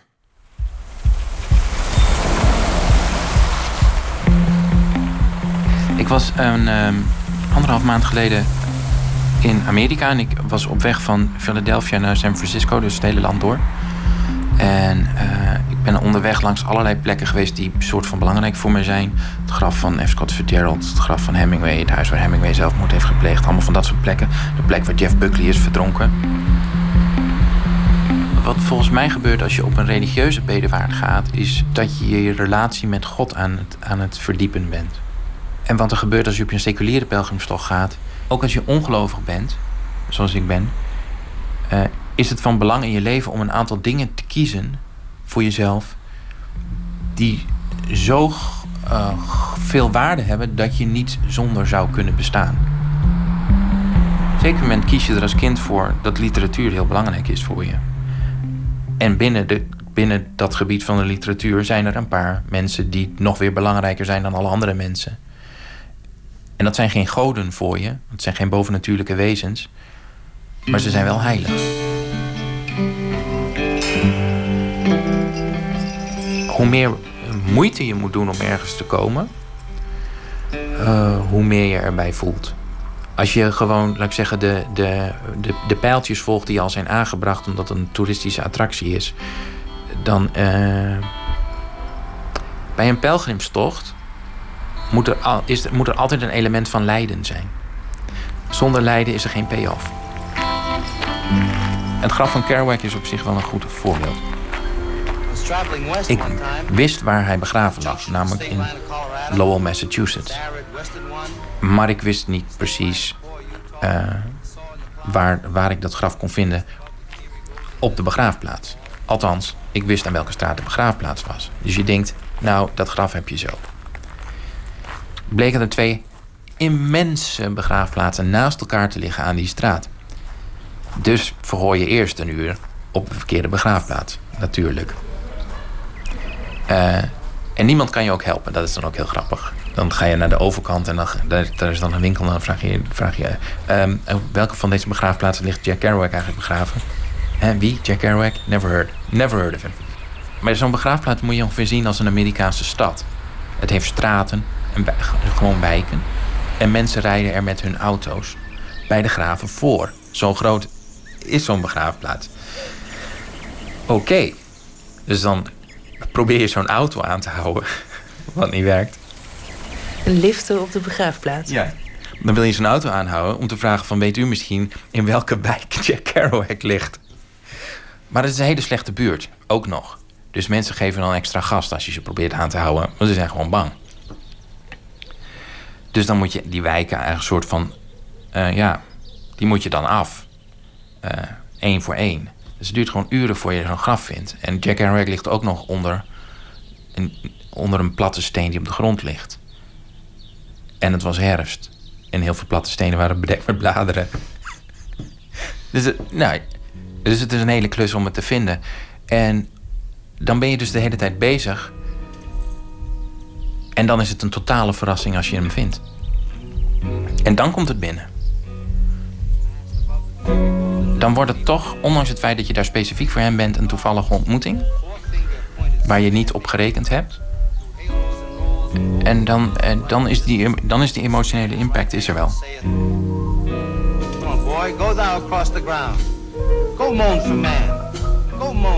Ik had het heel sterk bij het graf van F. Scott Fitzgerald om een hele andere reden. Um, maar ook weer iets wat ik niet had verwacht. Ik wist welke begraafplaats. En hij ligt op een hele kleine begraafplaats in Maryland, Rockville. Dus dat graf, dat heb je zo. Ik had zijn graf ook zo gevonden. Maar wat ik niet wist was dat zijn dochter ernaast lag. Scotty. En Scotty is. Uh... Je wordt er emotioneel van. Ja. ja. Scotty is zo rot behandeld. Scotty is altijd. Uh, Scotty, de dochter van uh, F. Scott Fitzgerald en Zelda Fitzgerald, de grote feestgangers van, de, van het interbellum. En die arme Scotty die werd overal maar bij gezinnen geparkeerd of op kostscholen geparkeerd. Um, maar dat, was, dat, dat is een heel sterk uh, en dapper iemand geworden. Ik, ik, ben, ik ben geloof ik, ja, ik weet wel wat er gebeurt. Sentimenteel wil je. Ik ben wel sentimenteel, ja. En er zijn een paar dingen. Ik dacht, weet je, ik ga het niet over de Beatles hebben, want dan gaat dit sowieso gebeuren. Maar dan heb ik het toch weer voor elkaar. Ehm, wat wel opmerkelijk was, was dat die graven. dat het graf van Scotty. Eh, Het graf van Scotty lag letterlijk aan de voeten van het, eh, van het eh, graf van Scott. Eh, een beetje alsof vader en kind het hand nog, eh, de, eh, de hand van het kind nog vastpakte. Wat bij leven dus nauwelijks gebeurde. En dat onthoorde je. Ja. En ik weet ook wel waarom me aangrijpt hoor. Wat ik zo eh, opmerkelijk vind, is dat iemand die dan in die hele onzekere omstandigheden opgroeit, eh, toch zo stabiel. Zo'n stabiel iemand is. En ook toen eh, ging het eigenlijk best wel prima met haar. Ook al werd ze dan de hele tijd overal maar gedumpt. En dan werd ze weer eens opgehaald en dan ging ze weer mee naar Frankrijk en dan werd er dan weer gefeest. En weet je, het, zat eigenlijk een heel raar leven. Als kind. Eh, en dat herken ik natuurlijk gewoon van mezelf. Dat is waar me, me aangrijpt. Ik heb gewoon iets met de kracht van kinderen. En eh, daar werd ik heel erg mee geconfronteerd, geconfronteerd daar.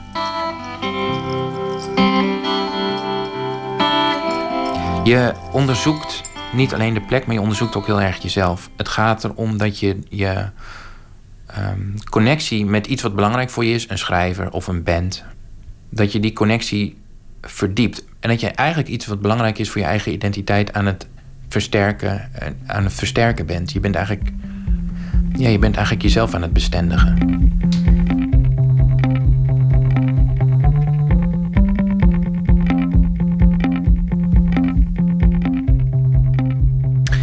Colau sprak reis- en romanschrijver Auke Hulst. Hij schreef eh, meerdere boeken. Slaap zacht, Johnny Idaho, De kinderen van het ruige land. En niet zo lang geleden verscheen Buitenwereld Binnenzee. Een bundeling van zijn reisverhalen. Morgen weer een deel in deze serie over de moderne bedevaart. Dan met schrijver Mensje van Keulen. Nog een eh, liedje van iemand anders, uitgevoerd door een onverwachte persoon. Dit keer eh, countryzanger Sturgill Simpson. Hij doet op zijn eh, meest recente album een nummer van Nirvana. We gaan luisteren naar In Bloom.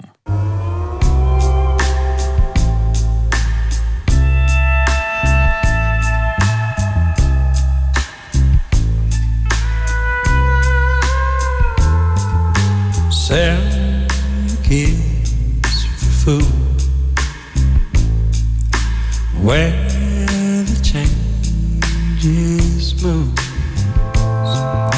Spring is here.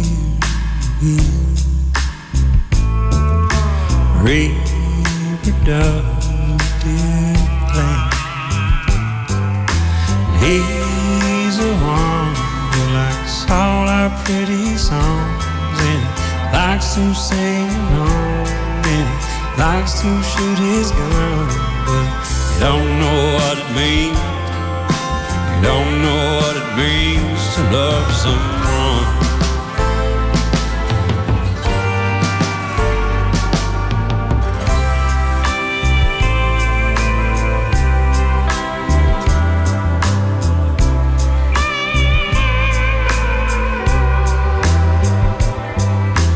we can have some.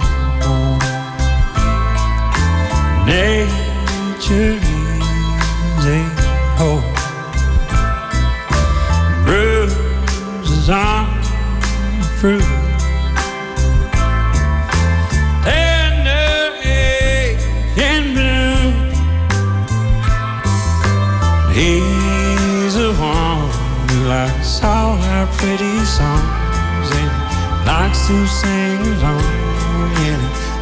to shoot his gun. But he don't know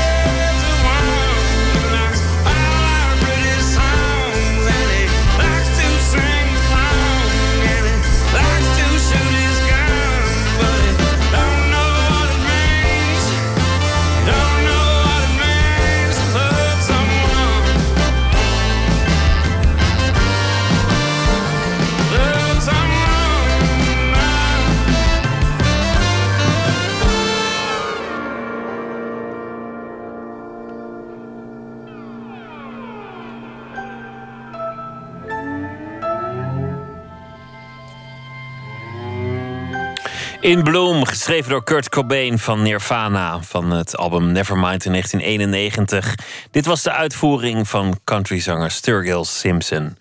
Daan Seijen zal deze week elke nacht een gedicht uitkiezen. Hij is rapper en dichter. En vannacht heeft hij een gedicht uitgekozen dat hij ook zelf zal voordragen van Jonathan Griffioen.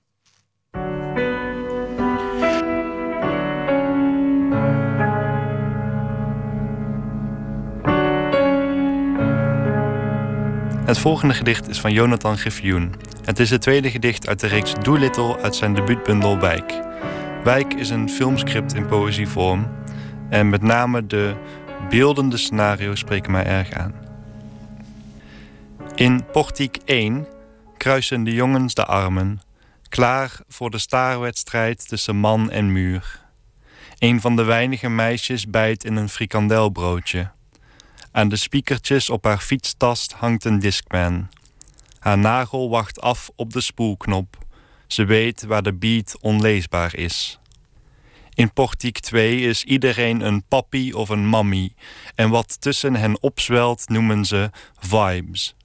Ze staan in dezelfde poses, vol neiging de wetten met voeten te treden in een slingerende, stoere beweging, die ook vaak te zien is bij rappers maar daar gebruiken ze een ander woord voor waar ik nu niet op kom.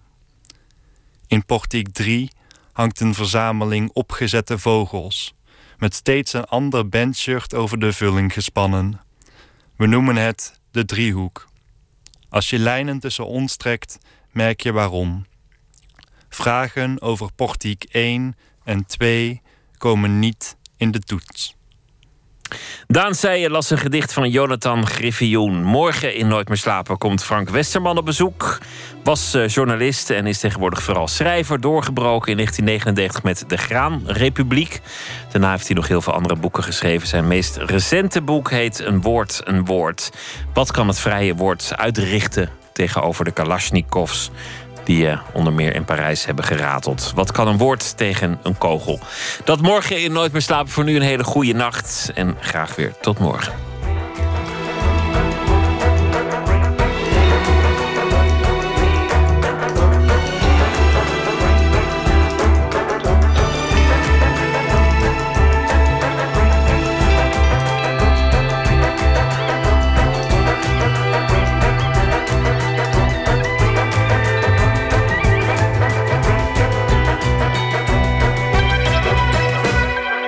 Radio 1. Het nieuws van alle kanten.